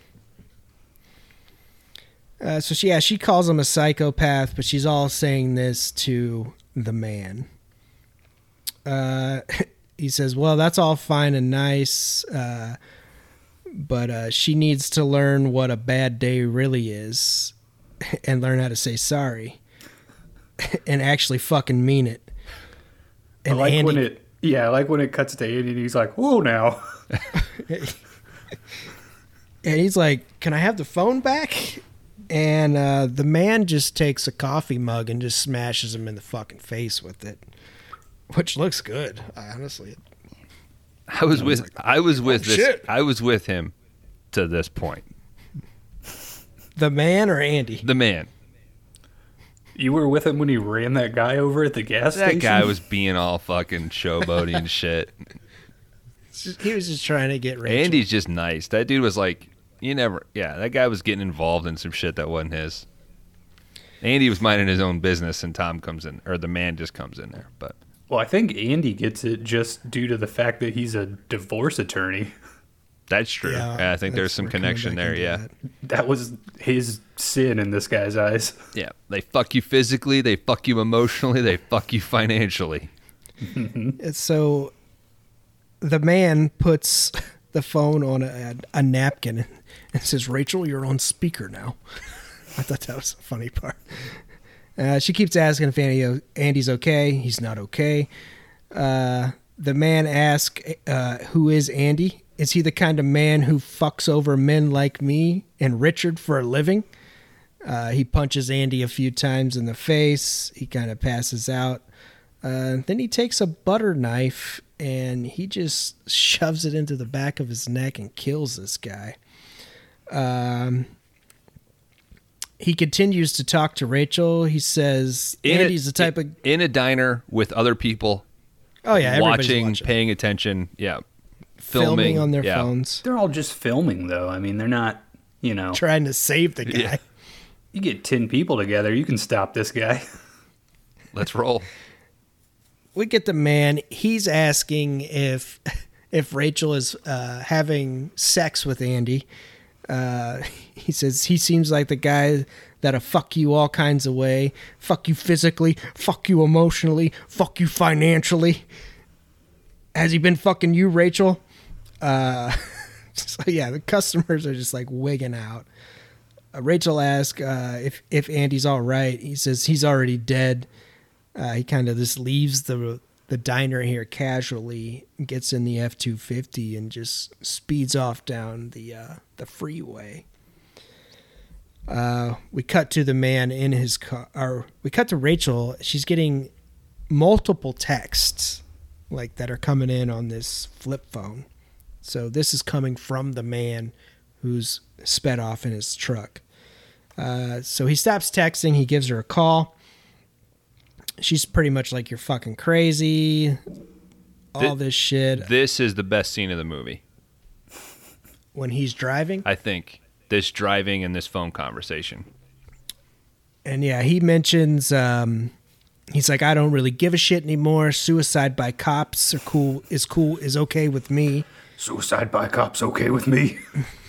so like he's already got it figured out like he's he needs some mental help gentlemen um I guess pancake therapy wasn't enough. Damn it. Should have went to IHOP. Um, he recites some of Rachel's text messages. He's giving information out about uh, her mom, uh, the son, all that sort of shit. All while driving. He's speeding down the highway. Um, this is also where he decides that he's going to make Rachel choose who dies next, who he's going to kill. Fucking great. So he goes through and he finds Kyle's name, her son, uh, and where the school is. And she's like, "You need to you need to choose who's gonna die next, or I'm going after Kyle." So Rachel uh, chooses herself, which I thought was a pretty cool, smart little move. And he's like, "No, no, no, you can't do that. You can't choose yourself because you got to watch." Uh, so Rachel naturally chooses uh, Deborah, who fired her. That fucking bitch, Deborah. if he wanted to fire her. Sells Deborah out. You can't fire me because I'm quitting. And I'm sending my friend Tom Cooper over. To murder you. So um, he also goes through, finds out that she has two thousand three hundred dollars in her bank account. He says he's going to send it to uh, Richard and all this shit. Um, she finally hangs up. She calls the cops, tells them that the man is going to Deborah's house, gives them that information so they can try to pick him up over there and end this whole thing. And uh, I think we're going to take a pee break there, gentlemen, Cool. before we get into the hardcore.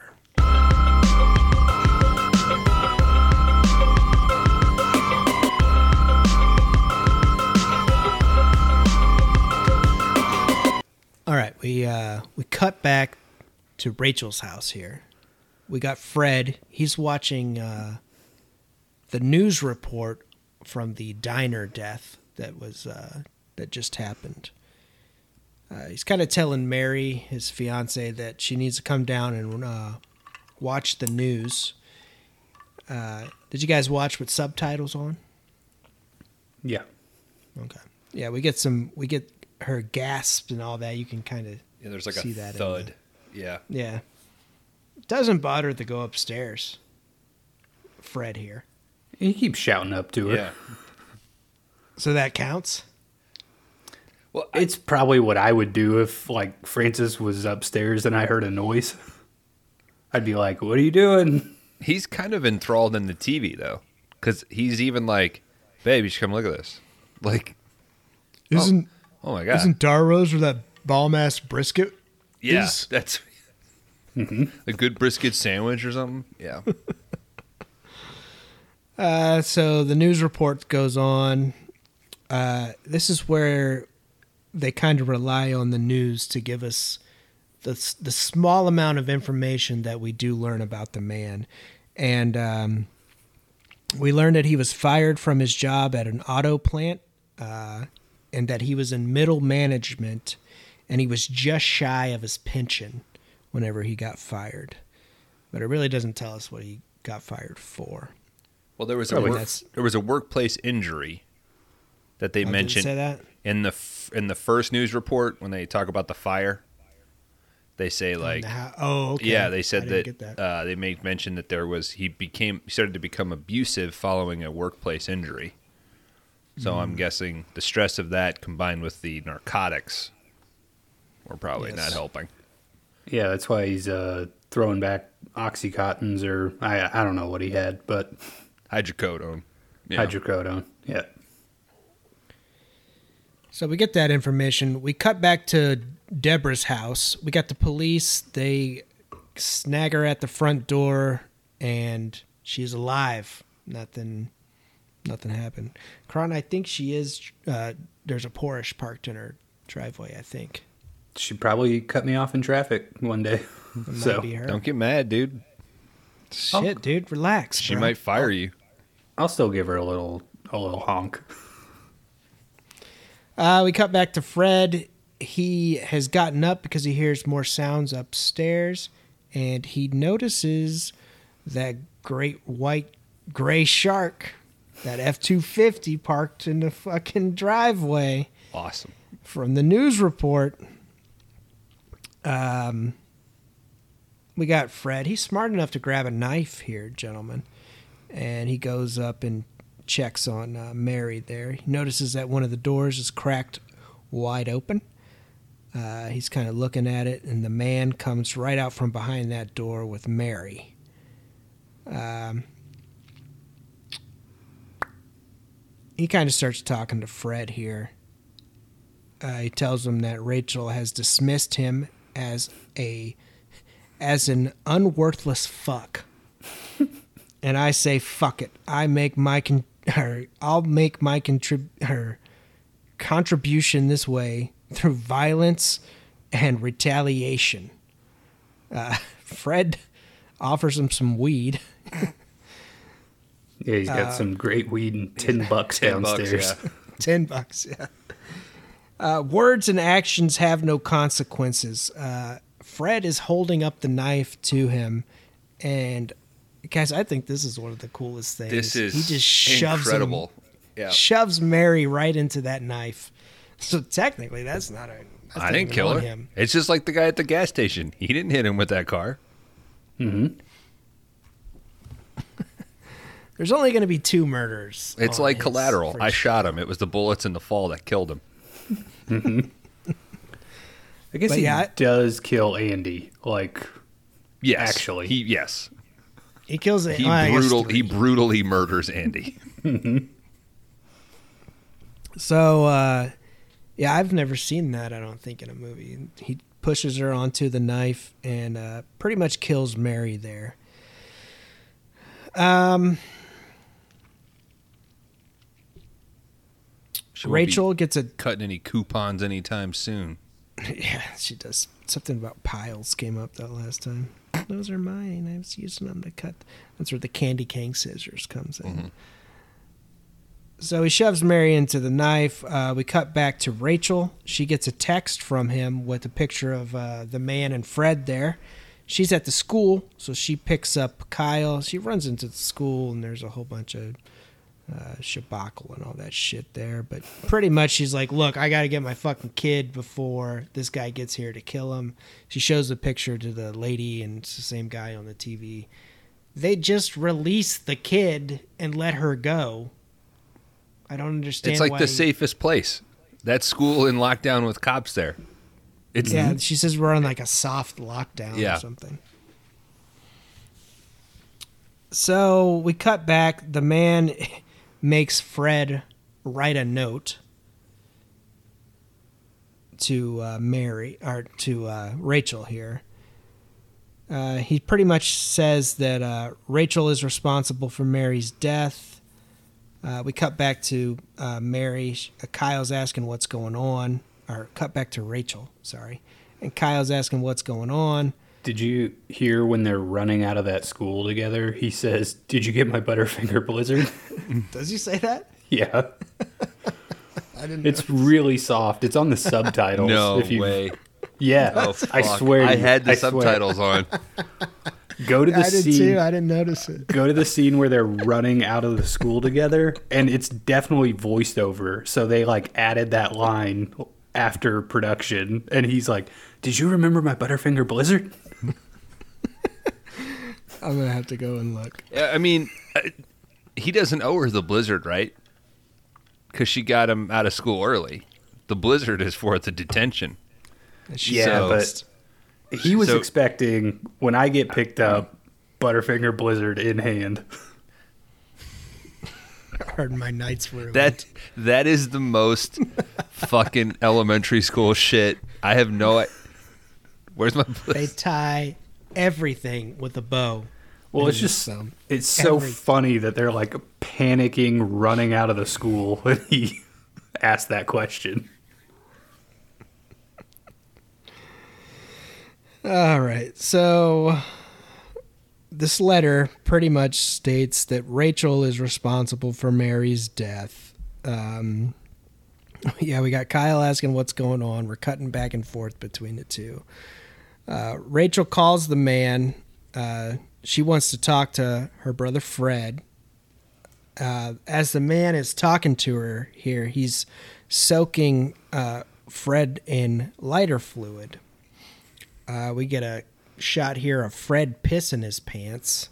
not enough piss to offset that lighter fluid No, not enough. The man, uh, he makes Fred read the letter to um, to Rachel over the phone, which pretty much just says uh, she killed Mary and all that shit.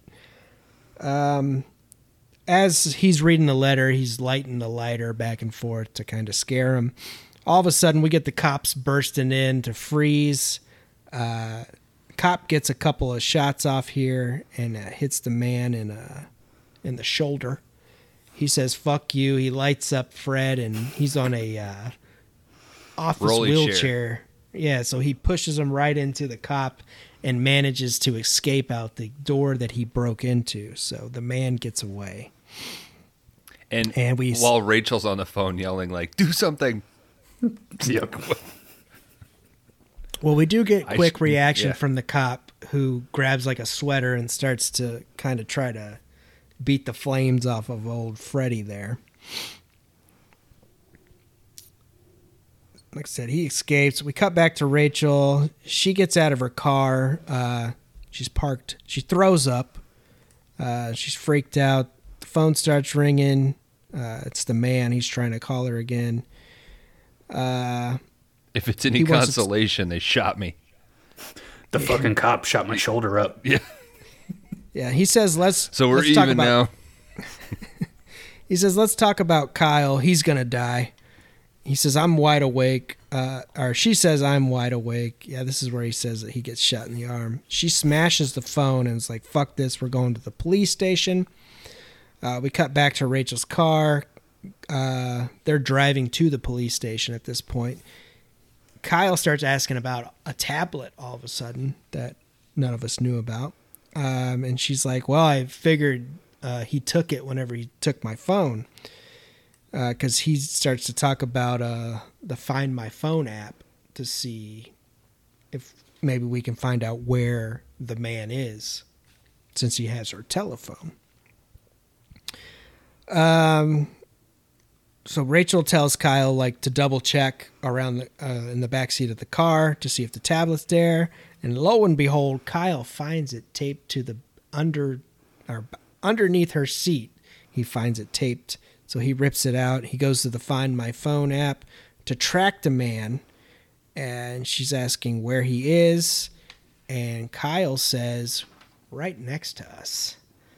Man, he really got a lot done at that gas station to swipe a phone, put another phone in, tape up a tablet. Mm-hmm. I mean, how long does it take you to buy a smart water and five Powerball tickets? Oh, the Powerball tickets. You probably got enough time right there. That's what slowed her down for sure. Mm-hmm. So, folks, the man somehow has found out about Rosie's minivan because we see Rosie 1 is on the minivan in front of them. So he has got her minivan, stole it, I guess. We never know the fate of Rosie, I guess. I don't know if he killed her too or not. So uh, they notice that there's a cop on the interstate with them. So Jesus They- Christ, this this whole fucking okay. they decide that they're going to play it cool as they pass the man in the minivan. So they get past him and they automatically start to try to get the cop's attention, who is in f- in front of the man. The man sees this. He speeds up and he causes the cop car to spin out and kind of hit the medium on the other side. And then we just get a goddamn concrete truck that just runs right through him. Looks Which looks- awesome. Looks great. dude. There is there is like just the slightest little bit of blood mist, of pink of pink mist that pff, yeah that blows up. Like I didn't notice it the first time, but the second time I watched it, it was like they put just enough that that white concrete truck has like a little bit of pink to it. I mean, we, Yeah, yeah, just smoke. I mean, this guy is just smoked, and they, Well, because he Th- he this- even tries to like call in like blah blah like they're holding on him and then bam well, this cop too. It's I don't know when they pull up to him because Kyle's like hanging out the window shouting at him, and the cop is like, "What?" Like his, his reactions are so like. I, I feel like if you're a cop and someone pulls up to you screaming and like waving their arms erratically, mm-hmm. that He's like, try a little "Fuck, I'm harder. on lunch, man. I'm going to lunch." yeah because yeah Rachel yells uh the man you've been looking for he's back there like just say help just say can you mm-hmm. pull over and help Yeah. I- my thing was like bump him bump him with your car like Yeah, I fuck, fu- fucking tap him and and yeah make him turn on his lights and all that shit but mm-hmm. then the whole thing it's like it doesn't matter because he still fucking rams into him and gets smoked by that concrete truck so I mean that that Rosie one van is like a little tank, man. Yeah. What fucking kind of uh, minivan is that? I'm gonna have to I don't know. There's a Prius later that seems to to be just a Gets- tad bit stronger. So this causes a uh, pretty big accident on uh, on the freeway there, and a big excuse for the cops. uh, the man somehow avoids all this accident and gets through. Uh, Rachel and then pull off of the interstate. so the the chase continues. This is when Rachel calls the cop from the uh, the iPad or the tablet, whatever it is. Uh, the cops pretty much say they're busy with the accident, so they can't help her. Uh, this is when Rachel decides to use Fortnite tactics, gentlemen. This is a plot point in this movie. This Fortnite strategy really is not that good, right? I mean, it's just Pretty basic. one person distracts the enemy and the other person runs them over. It's a basketball pick. That's Yeah. like it. That's all it is. Like it, So Rachel decides that they're going to go to their or her mom's house because she is in the home. This is also referred to earlier before the day gets started that her neighborhood is a maze of spaghetti because apparently it's just big and uh, Fred referred to that because he gets lost every once in a while going through there. So she decides, like, we're going to lose this guy who's chasing us in this neighborhood. So she's, and then she's, she, she says, Grandma has the silent alarm on the house. So that's how we'll get the police's attention because they'll think there's somebody's breaking into the house. Uh, so they go through the neighborhood. She's kind of driving fast. But this assumes that there's going to be cops free. Because you just called they're the cops still and working there's the accident. That's that's a different part of town, though. Oh, okay. Yeah, I mean, maybe this town is a, a nice suburb. It has its own, you know, dedicated section of police officers. Um, he follows her in. She kind of makes a, a quick turn, and he over overdrives the fucking entrance, so she gets in, and uh, she's able to kind of get a little bit of a head start there through the neighborhood. So the man has to follow. So, like I said, it's a big, confusing ass neighborhood. So, um, so let's say scenario, you are getting chased by a fucking psycho killer. You can't go to the cops. Can you think of a place that you could drive to quickly? Like, like Target, tar- I was thinking like a gym, right? Because the gym's going to be full of like big dude bros that are going to be like, "Wait, what's going on?" You know, like I think he could pretty much go anywhere. I mean, but he did kill a guy in a fucking diner in Oh front yeah, of everybody. yeah. He doesn't give a shit. But those people were kind of caught off guard. But if you could get to a spot and you had thirty seconds to be like, "Oh my god, this guy's trying to fucking kill me," or at least just sort of stay somewhere to be protected. Like, there's a part of me that almost wishes that that was a scene, you know, mm-hmm. and that Yeah. he that he you find out a way or you write a way for him to cause such chaos that maybe somebody kicks her out. Like, get the fuck out of here. Like he wants you or something, you know. Mm-hmm. But I was just trying to think like where would I go if I was in that position where I can't take this guy one on one and I'm also trying to protect my kid. Like yeah, you could go to Target theoretically just run into a Target, but he he also seems the type to just fucking drive right into the Target. Yeah. It'd be a great scene though, right? Like a fire department or something. You know, mm. Yeah, but they're at that pile up. they're at that huge accident. Yeah. Oh, you drive straight to like a shooting range, and Oh, there you go. Or someplace with like a security guard. You know, Fucking like a VF hospital or something. VFW. A VFW. Perfect. Somebody's packing. They've been drinking. So. All right. So the man, uh, Rachel makes the tight right turn. He spins out and misses a turn. So she's got to kind of backtrack a little. Uh, so she gets a head start. She speeds through these neighborhoods. She finally gets to her grand or her mom's house, grandma's house, I guess we'll call it. What if she had gotten lost?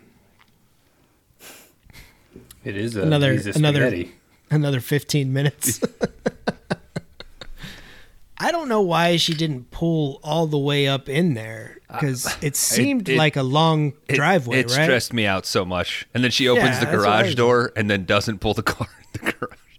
Like, come on. Yeah, pull the Prius out and then put your car in there. Like, mm-hmm. I, I kind of Or park at a different house. Fuck them. Fuck those old people. They're retired. They lived a long, good life, and I'm still young. Got more jobs to be fired from. she parks kyle she kind of gives kyle a little like we're gonna make it through this talk uh, he goes into the house he sets the alarm off uh, he goes into a secret room with like a fucking window or not a window a fucking a little sliding Johnny door. yeah so um he also grabs a flashlight which i would have been grabbing a goddamn weapon if you ask me but um Sounds like a guy who's never taken a mag light to the head. That Johnny Depp movie's called Secret Window. That was a bad reference. Isn't that rear window? That's a Alfred Hitchcock. That's a film. Hitchcock. Oh yeah, Secret right. Window is a Johnny Depp film. Secret Room. Secret Garden? Alfonso Cuarón? Yep. Um, Or no, he was The Little Secret? Princess. The Secret? Oprah? um, she Uh, this is where Rachel comes back to the Candy King scissors, gentlemen. She puts those in her back pocket for later. And she grabs a golf club. I think it was a seven iron, if anybody was interested. Uh, the man eventually catches up, uh, finds Rachel's car parked outside of Grandma's house, uh, decides that he's going to load up on some more pills before all the fun begins. You gotta get Um, a buzz on. Well, he's bleeding out. Yeah. Yeah, he's yeah, you know, he's hurting from his shoulder wound. Um, we kind of cop shot my shoulder up. it's your fault. Um, so we're we kind of see him taking pills. We're at, we got a shot from the inside of his truck. So out of his driver's side window, we kind of see a car parked in a driveway across the street. So we all know where this is going. It's the old Fortnite strategy. The old Fortnite strategy of ramming a Prius into an F2 or into a minivan and flipping it. Yeah. And somehow the man Because he's loaded up on fucking oxy. gets out of this mid flip, I guess. he gets out very quickly. Uh, Rachel comes up, gets out of the, the the Prius and to check to see if he's still there. And he comes out from behind her and just rams her fucking head right into that minivan. it looked like it hurt. I will say that. We haven't talked much. I mean, I- fucking love Russell Crowe. Like I'm on. I'm like Russell Crowe defender. I'm one of those people that's like I don't care if my actors are psycho. Like if you deliver, you know. But it. I know he got knocked a little bit for putting on quite a bit of weight. Like he's pretty hefty in works. this, but I think it works. And goddamn, does he sell everything physical in this movie? Like you absolutely believe that he is capable of everything he does in this. So this last little bit when he fucking slams her in, I the only thing I think that's more threatening is when he slams Andy's head down on the table in the diner. But goddamn, Well, he is he fucking terrifying. He looks like one of those dudes at the gym that like zero cardio, but they're benching like 350. mm-hmm. Like they bench three week, like three days a week. yeah. Yeah, you know, they might do a little bit of cable work or something, but yeah, they know what they're good at. Yep. They only it's fuck those fuckers always piss me off. They only got like a third of the range of motion that I got to do. You know? Yeah, because they're like their whole torso is so huge Yeah. that you only have to go down to like a a slight bend in the elbow. Mm-hmm. But and I agree with you, Dan. I think the weight works because like if he's a middle management guy, you know, weekend warrior probably doesn't do a whole lot, a lot of depression. So then he gets hurt. You know, you really Yeah. it, you sort of believe that. You believe that like maybe he was an athlete in high school or college or something, you know. So, See this guy playing football. yep. Old man strength, man. That shit's that shit's legit. He's probably a football player for them LSU Tigers. Down there in Louisiana. Um, after the man slams Rachel's head into the minivan, he says, uh, I'm always going to be inside your head. Uh, pretty much just knocks her the fuck out. Uh, he breaks into Grandma's house here. This is where he's trying to um, convince Kyle to come out of his hiding spot. He tells him that he's the police and that his mom's hurt, but she's fine. Come on down.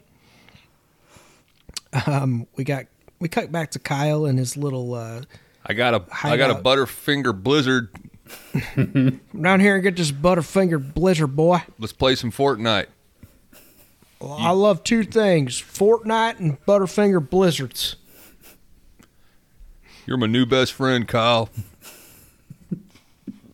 I used to have kids.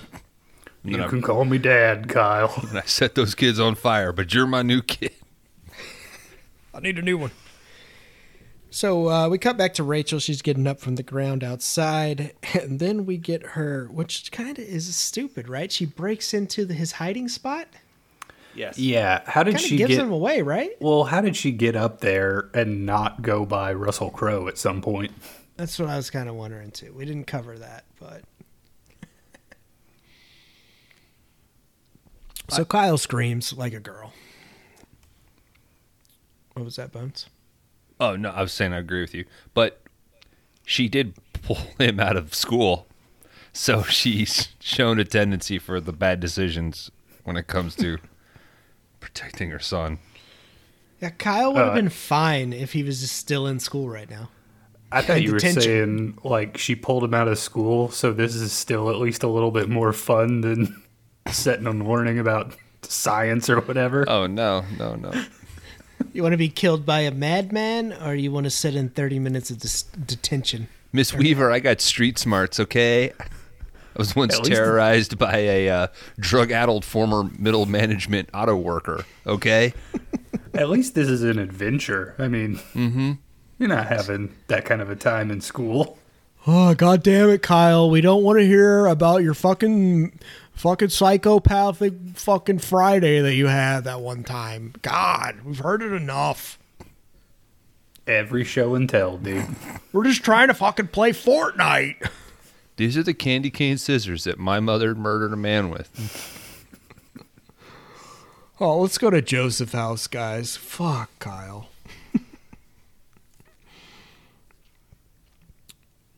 All right, so uh, Russell Crowe naturally hears this scream because he is a monster. A human with ears. and he grabs Rachel uh, from this little entrance to this secret room. Uh, so the fight is on between Rachel, Kyle, and the man here. Um, the man gets in some pretty, pretty good licks on Rachel here. Uh, he throws her up against the wall. He gets a, a Mortal Kombat kind of hit- punch on Kyle there, like a back fucking hand on Does- on Kyle. Does he Leonidas like fucking chest kick her? Yeah, into the, the God, closet damn, wall. yeah. And then I think he starts kicking the shit out of her too at at that point. Um so he hits he knocks out Kyle. He he knocks her out. Uh I think she grabs what does she hit him with? Is it the The fucking poker. It's The fire Yeah. the- Yeah. Okay. What's that doing upstairs? I have no idea. Um so this yeah, he throws her on the bed. The man throws her on the bed, pretty much Dan- punches her and Dan, like her out. everything else with the poker, when the kid goes into the secret room, it's like Is the it up there? it's the first thing, like that fireplace maintenance set. It's like the first thing you see, so you're like, oh, I know that's coming. tie that bow, baby. Um, so he knocks her out after he throws her on the bed. Uh, he gets a cord and just starts choking the fuck out of Kyle, which I was like, God damn. um, Rachel wakes up from this. She remembers, and somehow her candy cane scissors did not fall out of her back pocket through all of this. And uh, she just stands up on that bed and comes off of it and slams those scissors right into his fucking eye. It's like, God damn, she threw that shit down like Michael Jordan. Um, we got a beautiful, scary moment, or scary movie moment here where he has this one last little thing. And Rachel quotes, um, here's your courtesy tap, motherfucker. And she kicks those Candy King scissors through the rest of his fucking head. And we, uh, It we do- got the end of the man there. It doesn't work for me. Does it? It doesn't work, It- which seems crazy. Me being the Bond Kinda fan, liked me being the, the killer line. I thought it was pretty good. It's Yeah, I it, thought that was all right. it's a good line. It doesn't it doesn't work for her. I don't think. Like there's just something off about it. I tried to be really forgiving on the second viewing and it, it still didn't it still didn't kick for me. So yeah, she slams these scissors. Uh, here's your fucking courtesy tap. Maybe if it was after. Maybe if she had done it and then she like sat down with Kyle, you know, and she took a breath and then was like, "How's that for a fucking courtesy tap?" Like that, I think would have Yeah. would have maybe worked more for me. But there's whenever there's that like pause, there's only certain people that can like Arnold, you know, that like right before the the whole thing, you know, like even Arnold would do it after, you know, consider that a divorce, you know, like do do the job and then say the shit. Maybe that's what it was. So um, Kyle set off the silent alarm, and the police decide that they're going to show up because there's a burglary. I guess. Fuck this accident. We're coming to this. Uh, Well, this is an affluent white neighborhood. break-in. Yeah, it's, it's we got to. These old white people are getting broken into. We need to come. Um, Oh, it makes me come breaking into white people's houses. That's how I get off. the cop, the cop here announces that Fred is still alive. Uh, cool. Can we go see him? Boo. Uh, keep so they he keep says, Fred dead. Keep "Oh, Fred. they're hashtag keep Fred dead." yeah. Yeah, he probably should have died. I mean, what it. I mean, somebody's got to. The family's all together, right? Yeah, but he's gonna live his whole life knowing that he stabbed his fiance and pissed himself. Like, let me die. Cop announces that they're done with all their interviews that they have to do somehow. So they take off in the car to go see Fred in the hospital. Um, she kind of goes through a few streets there in the Volvo. The Volvo lasts the whole way through this, guys. Uh, Swedish engineering. car buddy. here? Yeah. Yeah, dude. right on. So, um, It's a good, uh, um, interesting uh, advertisement for the movies. it's a really long commercial. And of course, the, the, the Volvo survives all the way. So um we get one last little thing here. We got a car that pulls out in front of Rachel here. Which that's it's the car's fault. Yep. It's not her fault. Yeah, totally. And we see her immediately start to go to the horn, but she stops. We pan back to Kyle and he says, Good choice. Cue a fucked up version of Don't Fear the Reaper. Didn't like that. But in credits, ladies and gents, five day rentals, renters, unhinged, 2020, So this, directed by Derrick Borte. So the, the movie's message is: you can drive like an asshole, just don't honk. Don't honk three times. Okay. I think you can honk a little, but don't honk a lot. Yeah, courtesy tap is okay. Man, I was so hoping there was a after credit scene where they've got like Russell Crowe in a hospital bed. They're like, I think we can save him.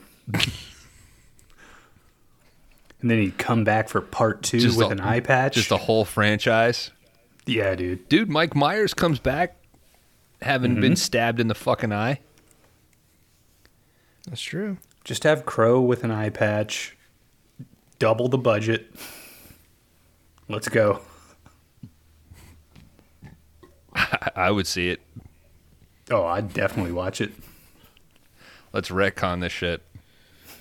I mean, any good any good horror series starts from a serious movie, right? That's then just taken crazy and off the rails.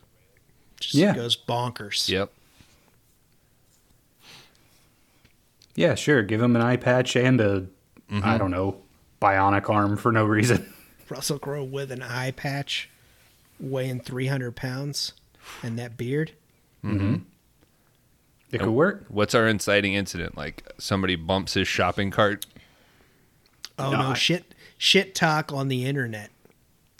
Oh, I think it's Rachel again. Nah, He- he's just back. He's after her.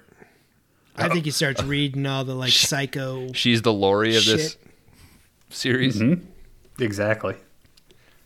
I'd rather see him. Uh, I'd like to see like a weird arc where we start rooting for him, like he becomes like a Paul Kersey. like he's a uh, you know That's the new Death Wish. Yeah, vindicator for hire. You know, somebody next- got wronged, and he they bring in the man. Here's the next inciting incident. Like he's just um, there's a group of young co-eds and they just don't signal a turn. that's that's all it takes. Yep. Well, gentlemen, do we have uh, some final thoughts for Unhinged here, or do we want some uh, research? Let's do some research, man. Let's see what you what you found. All right, gentlemen. Uh, upon further research, uh, not much here. It was released October or August twenty first, twenty twenty.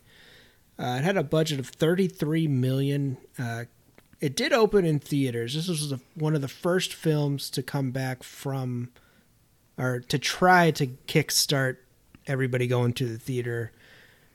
Well, still during the pandemic, so it grossed forty four point three million. So, hey, that's uh, That's profit. that's profit. What was the budget again? I'm sorry. Thirty three mil. That seems and grossed that seems high. 44.3. 33, Yeah, 33 seems that's high. kinda- What do you How think? much do you think was Crowe? yeah, I was gonna say. I was That's- gonna ask. Maybe true. five. Oh, I'd say more than that. Yeah, I, th- I would have thought more, like ten maybe. Yeah, I would have thought that ten years ago. Mm-hmm. I don't know now though. He had that famous Uh, divorce that cost him a shit ton of money. He was having to sell all that shit off. Yeah, that's true. John Oliver bought a whole bunch of Yeah. Cinderella Man. because this bullshit. and this also wasn't this wasn't like a big studio. Mm-mm. This was something I had never heard of. Like it didn't spark. It wasn't like a Lionsgate or anything that I would have guessed. But yeah, thirty three seems high. like I said, first wide theatrical release uh, in, into several months of uh, COVID nineteen. Um, Kenner and New Orleans, Louisiana, was where this was shot. Uh, the Candy Cane scissors are a callback to the movie from 2001, A Joyride. Apparently, the protagonist used candy cane scissors to, or called somebody a candy cane to anger a homicidal motorist in that film. Uh, I did watch an interview from JoBlo with Russell Crowe about the film, and he stated that whenever it was sent to him, that he did not want to do it at all because he just didn't see the purpose of why the guy was doing it. So I guess um, Mr. Borte, the director, had a final meeting with Mr. Crowe, and uh, they kind of got to talking, and they kind of he kind of let Russell choose what he wanted to do, and he chose to take a lot of the dialogue out because they try to give him a full on backstory and everything to kind of prove like, all right, this guy's doing this because of this. And Crowe was like, you know what, I'll do it if we can kind of don't have him talk a lot and just don't have a really lot of a lot of information. He's like, that makes more sense to me than than you know a, a full on backstory. Um, Good call. Mm-hmm. he quote he said uh, he didn't want to show uh, humanity or empathy in the character, uh, and believes that we are seeing this sort of thing happen more and more in our world. And Like I said, that's all I got for research.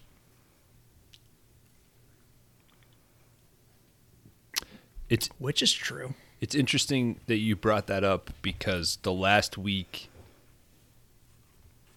the we'll- call this the uh, maybe this isn't officially the the uh, we out smarter than you segment or the how would you fix this. Um, I kept asking myself, would it have had a bigger punch if you didn't have the the opening? I think the opening is really incredible, actually. Like him not saying anything, him going in, doing the murder to drive away, I think is great. Would there have been a little bit more of a terrifying reveal if you hadn't seen that? And then maybe they just like alluded, you know, like, man murdered his wife, blah, blah, blah, like on the news, but we just open on the family.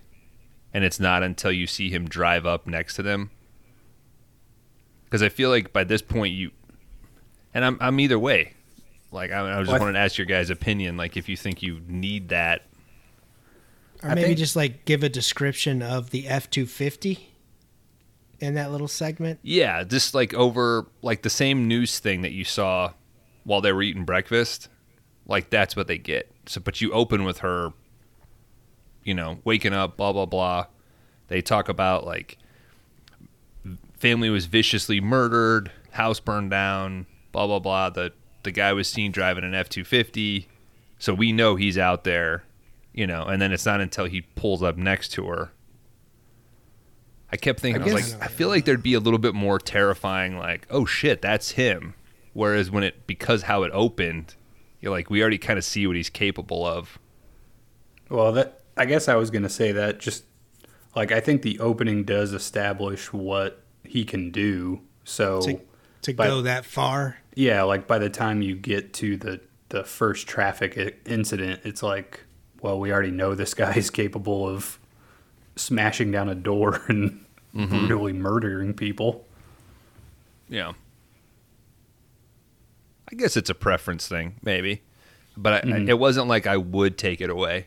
I just kept asking myself, like, I, you know, limit that as much as possible. But then there's the other thing of, like, if you don't see him enough, like, you are getting Russell Crowe. Like, Yeah. maybe you do want to try to get a scene, like, I think maximize maybe- them. I think the second way might work, like if you don't have the opening, if it was more of like a slower build up to like the craziness, you know? Mm-hmm.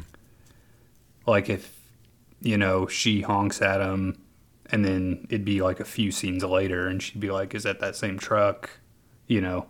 Yeah. It just, I think it'd be like a slower progression that way. Whereas because you get the opening, you can kind of just jump from zero to 10, you know? Yeah. It, if it was like an A24 movie, that's how it would Yeah. be. An A24 movie, what- he wouldn't come in till hour 15 or like, you know, 115. Right. Okay. But I'm not an idiot for thinking that, right? Like I'm just trying to think of structure and and reveal cuz I think it could work You know. either way. Yeah. So I think we're ready to move on to our famous game of worst hair. well, they do that, right? Cuz she's a stylist. hmm That's what the whole thing. Like that's another like little Yeah, subconscious thing that you don't notice. Deborah, since she didn't get her hair cut. Oh my gosh. Can you imagine her thinking those cops were going to arrest her and how she thought her hair looked? she probably felt like a Oh fool. Oh my gosh. I I knew think he was embezzling money.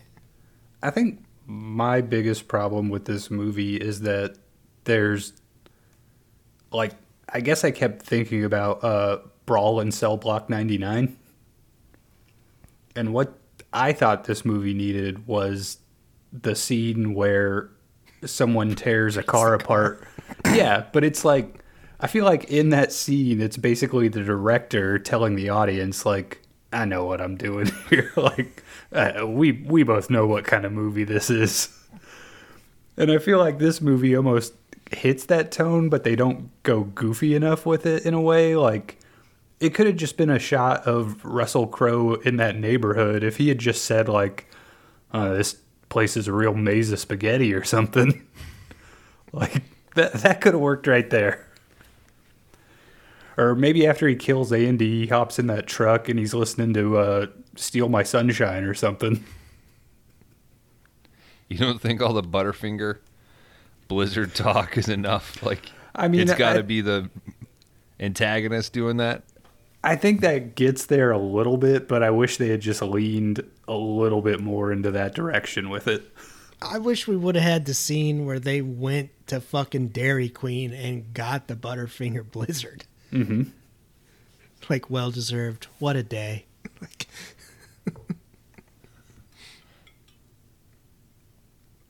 Uh, yeah, it should have been. We have bad news, but uh, your brother's been killed. But we heard you like these, and then the cop pulls, holds up some Butterfinger Blizzards. That would have been That great. to me, and then right into the end credits. But I will agree with Kron. I will watch Russell Crowe from this movie destroy a car. like, I'd watch that shit. Oh yeah, It doesn't have to be that exactly, but at least something. Give me a little wink where you're like, we all know what's going on here. We know exactly what kind of movie this is. Well, uh, we're getting we got to be edging closer and closer to that movie being covered on this podcast as we chip away categories. We are. We are.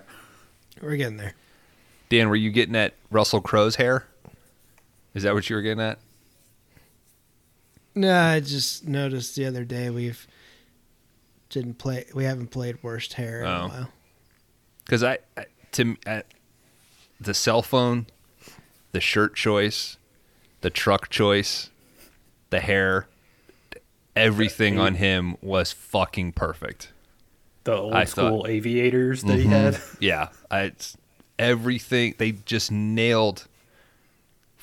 You know, I don't see- forty-five to fifty-five year old white guy who is terrified that they've lost everything. I just really wish it was like construction, like uh, lead or something, not auto plant. You know what I mean? Like he had his own, like he was like a one of the watchers of the construction guys, like a general manager. You know what I mean? Like with the clipboard and shit. I could see that. Yeah. I, I guess you could go on. Yeah. plant too, though. Maybe that would explain the truck a little bit more. Like if he had a, you know, diamond plate toolbox in the back. That's where he gets the hammer from. you Yeah, you know, like then yeah, I I buy that. I buy that. Because then you think like, oh, this guy did 15 years on like doing construction and put himself through school. You know, went to drafting school or whatever and is now like Yeah. That's a good call. I agree with you there.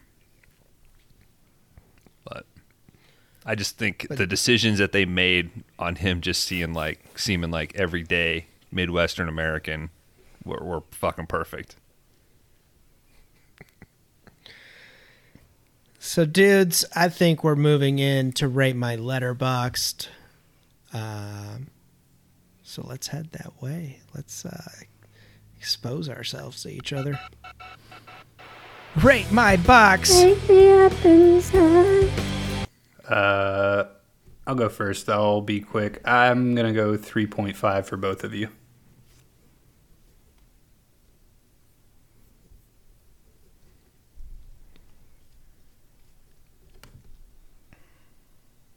Boneser.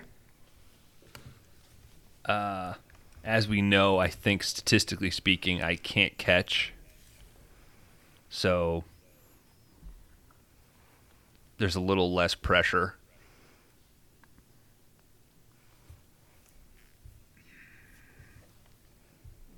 I think I'm going to say 3.5 for both of you as well.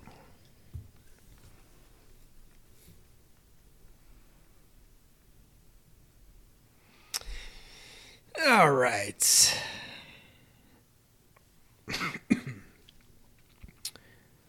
I'm going. I'm going to go 3.0 for both of you.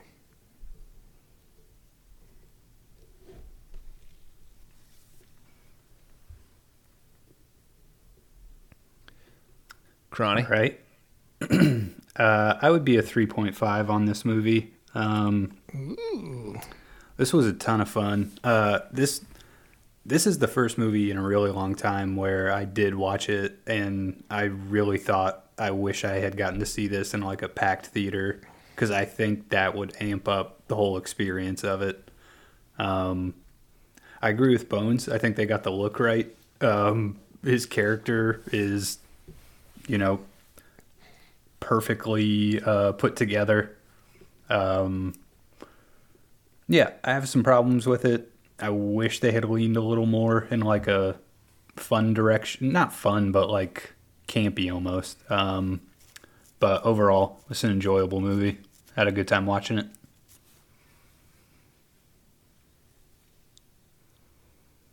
I am a 3.5 as well. Um,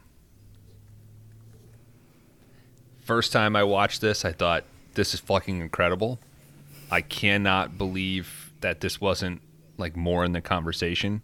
Like I recognize I got hit with the pandemic, but I'm surprised it didn't have like a viral sort of like, you know, everybody's got to watch Unhinged. Holy shit, this is like, you know, there was no conversation about like Russell Crowe great as a bad guy, nothing, mm-hmm. which was I thought such a bummer. I do have some major script issues. I think I touched on it. Like a lot of the dialogue is just too much. Kron, I think I'm the other way. I think had I normally don't like too serious or too like too much lack of sense of humor, but I thought you could have tightened up on some of the stuff that was just inherently accidentally funny, like the goofy mm-hmm. kid performance and the stereotypical stuff. So I was really between a 3 and a 3.5 after two viewings, but like sitting here talking it out, you know, it's like I, I I think I got to go 3.5.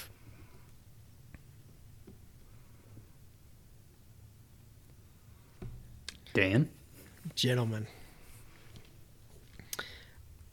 I enjoyed this film. Um, it's a good time.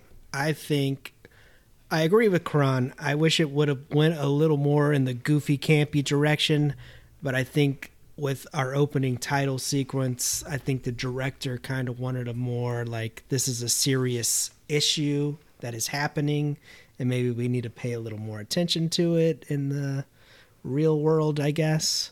So I think maybe maybe they didn't go that course. I could have used a little bit more of Russell Crowe. Maybe just one more interaction with somebody else, not Rachel, you know what I mean? But I had a fucking blast. This is a 3.5 for me. I watched it the second time. I didn't have a fucking issue. I was like, all right, fuck it. Let's do it again. like, like I said, I could watch a sequel. Like I, I, I'd pay the ticket. I'd be there. Yeah. I'd buy that. This legit might be a movie that I tell other people in my life like, dude, have you seen Unhinged? Like, check it out. 90 minutes. It's it's a tight 90 minutes. Like it a lot happens. The, the wife, she watched it. She was like, "Oh, that's pretty good. That was I like that." She's like, "It had my anxiety up, but you know."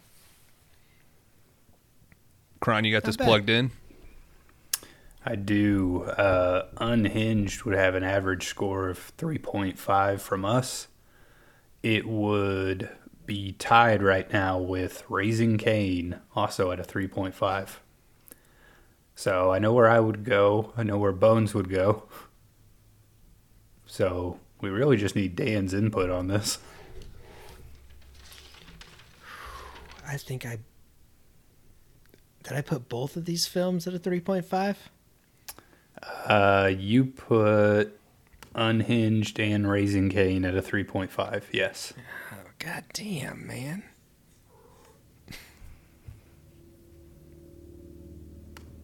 Wait, I think I I have. Never mind. I'm looking at my my grid wrong.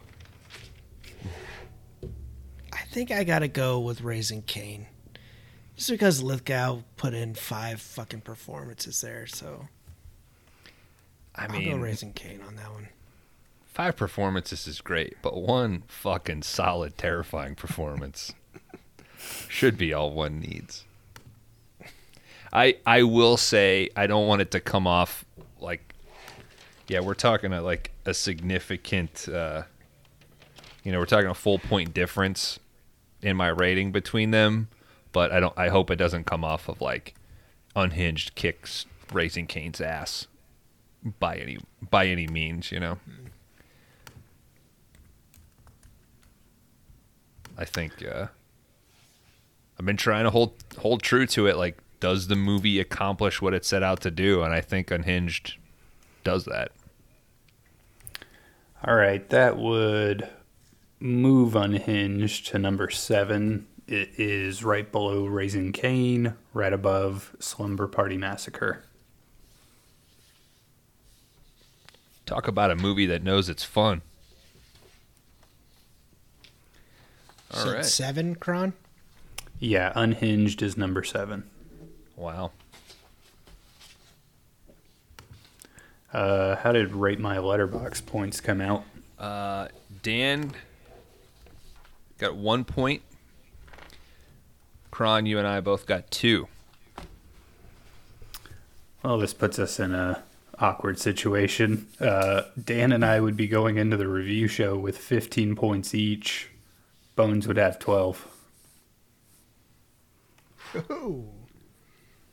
Did we ever discuss that? Uh,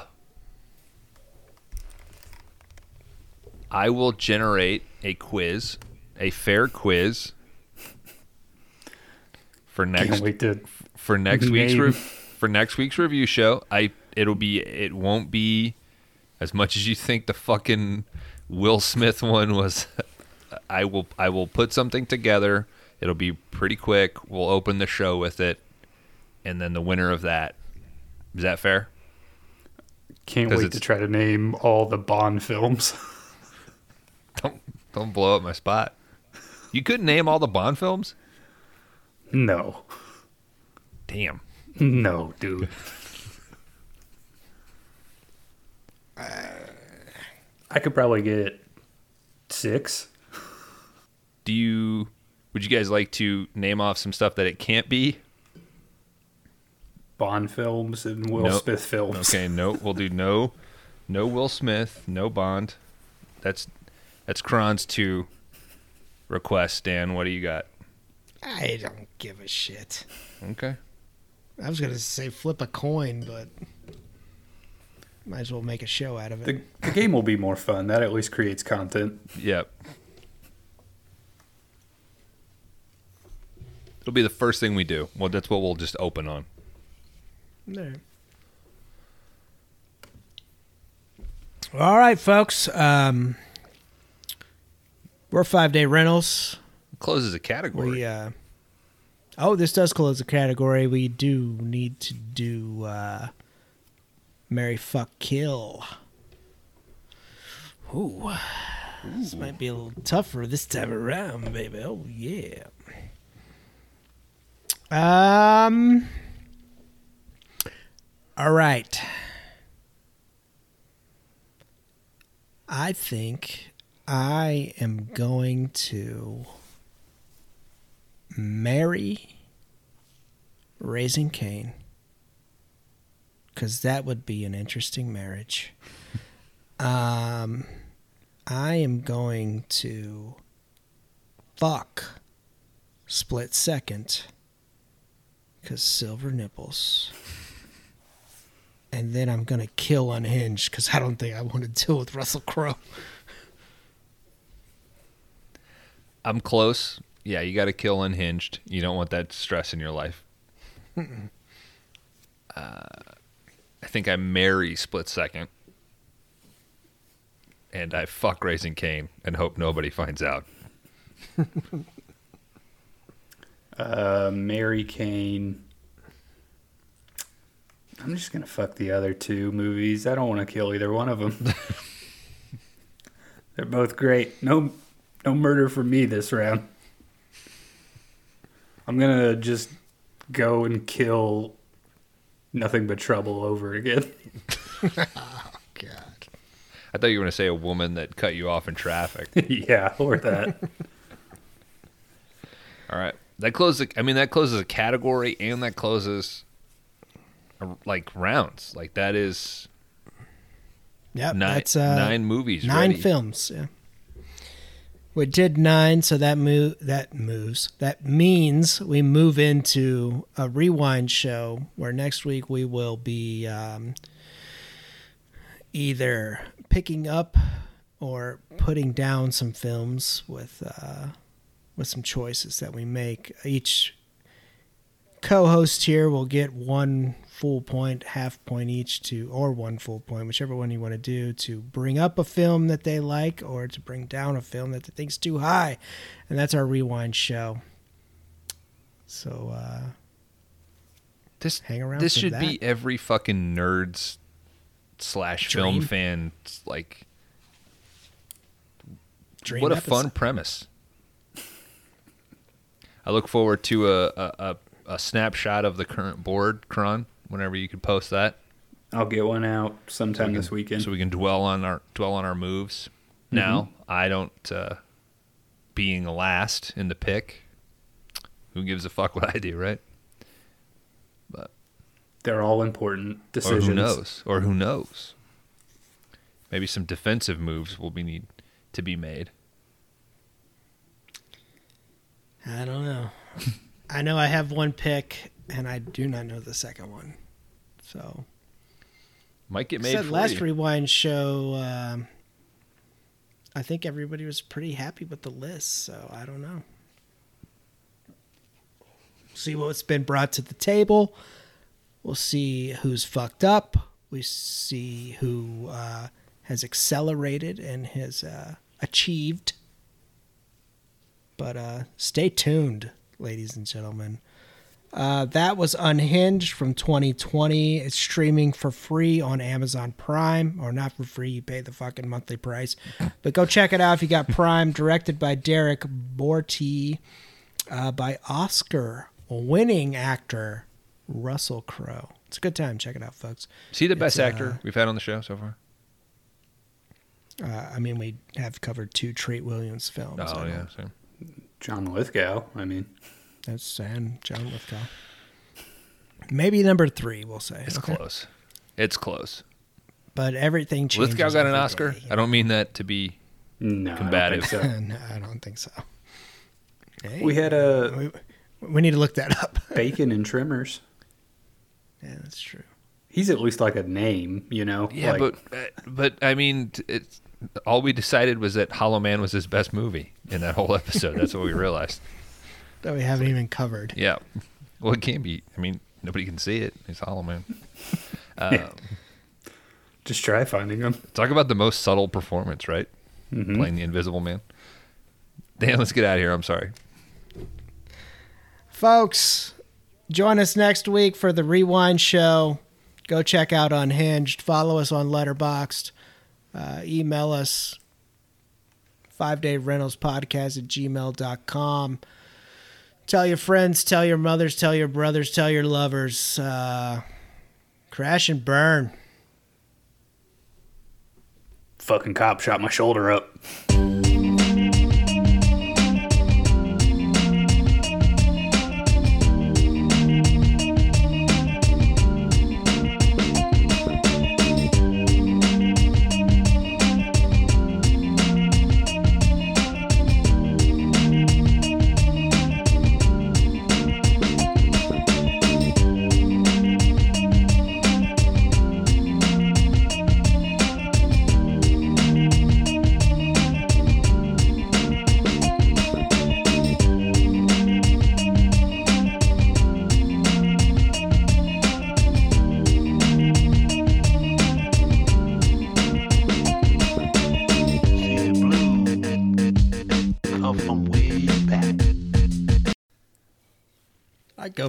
Go for another 10 if you guys really want. No, I th- think you got it, man. I was like,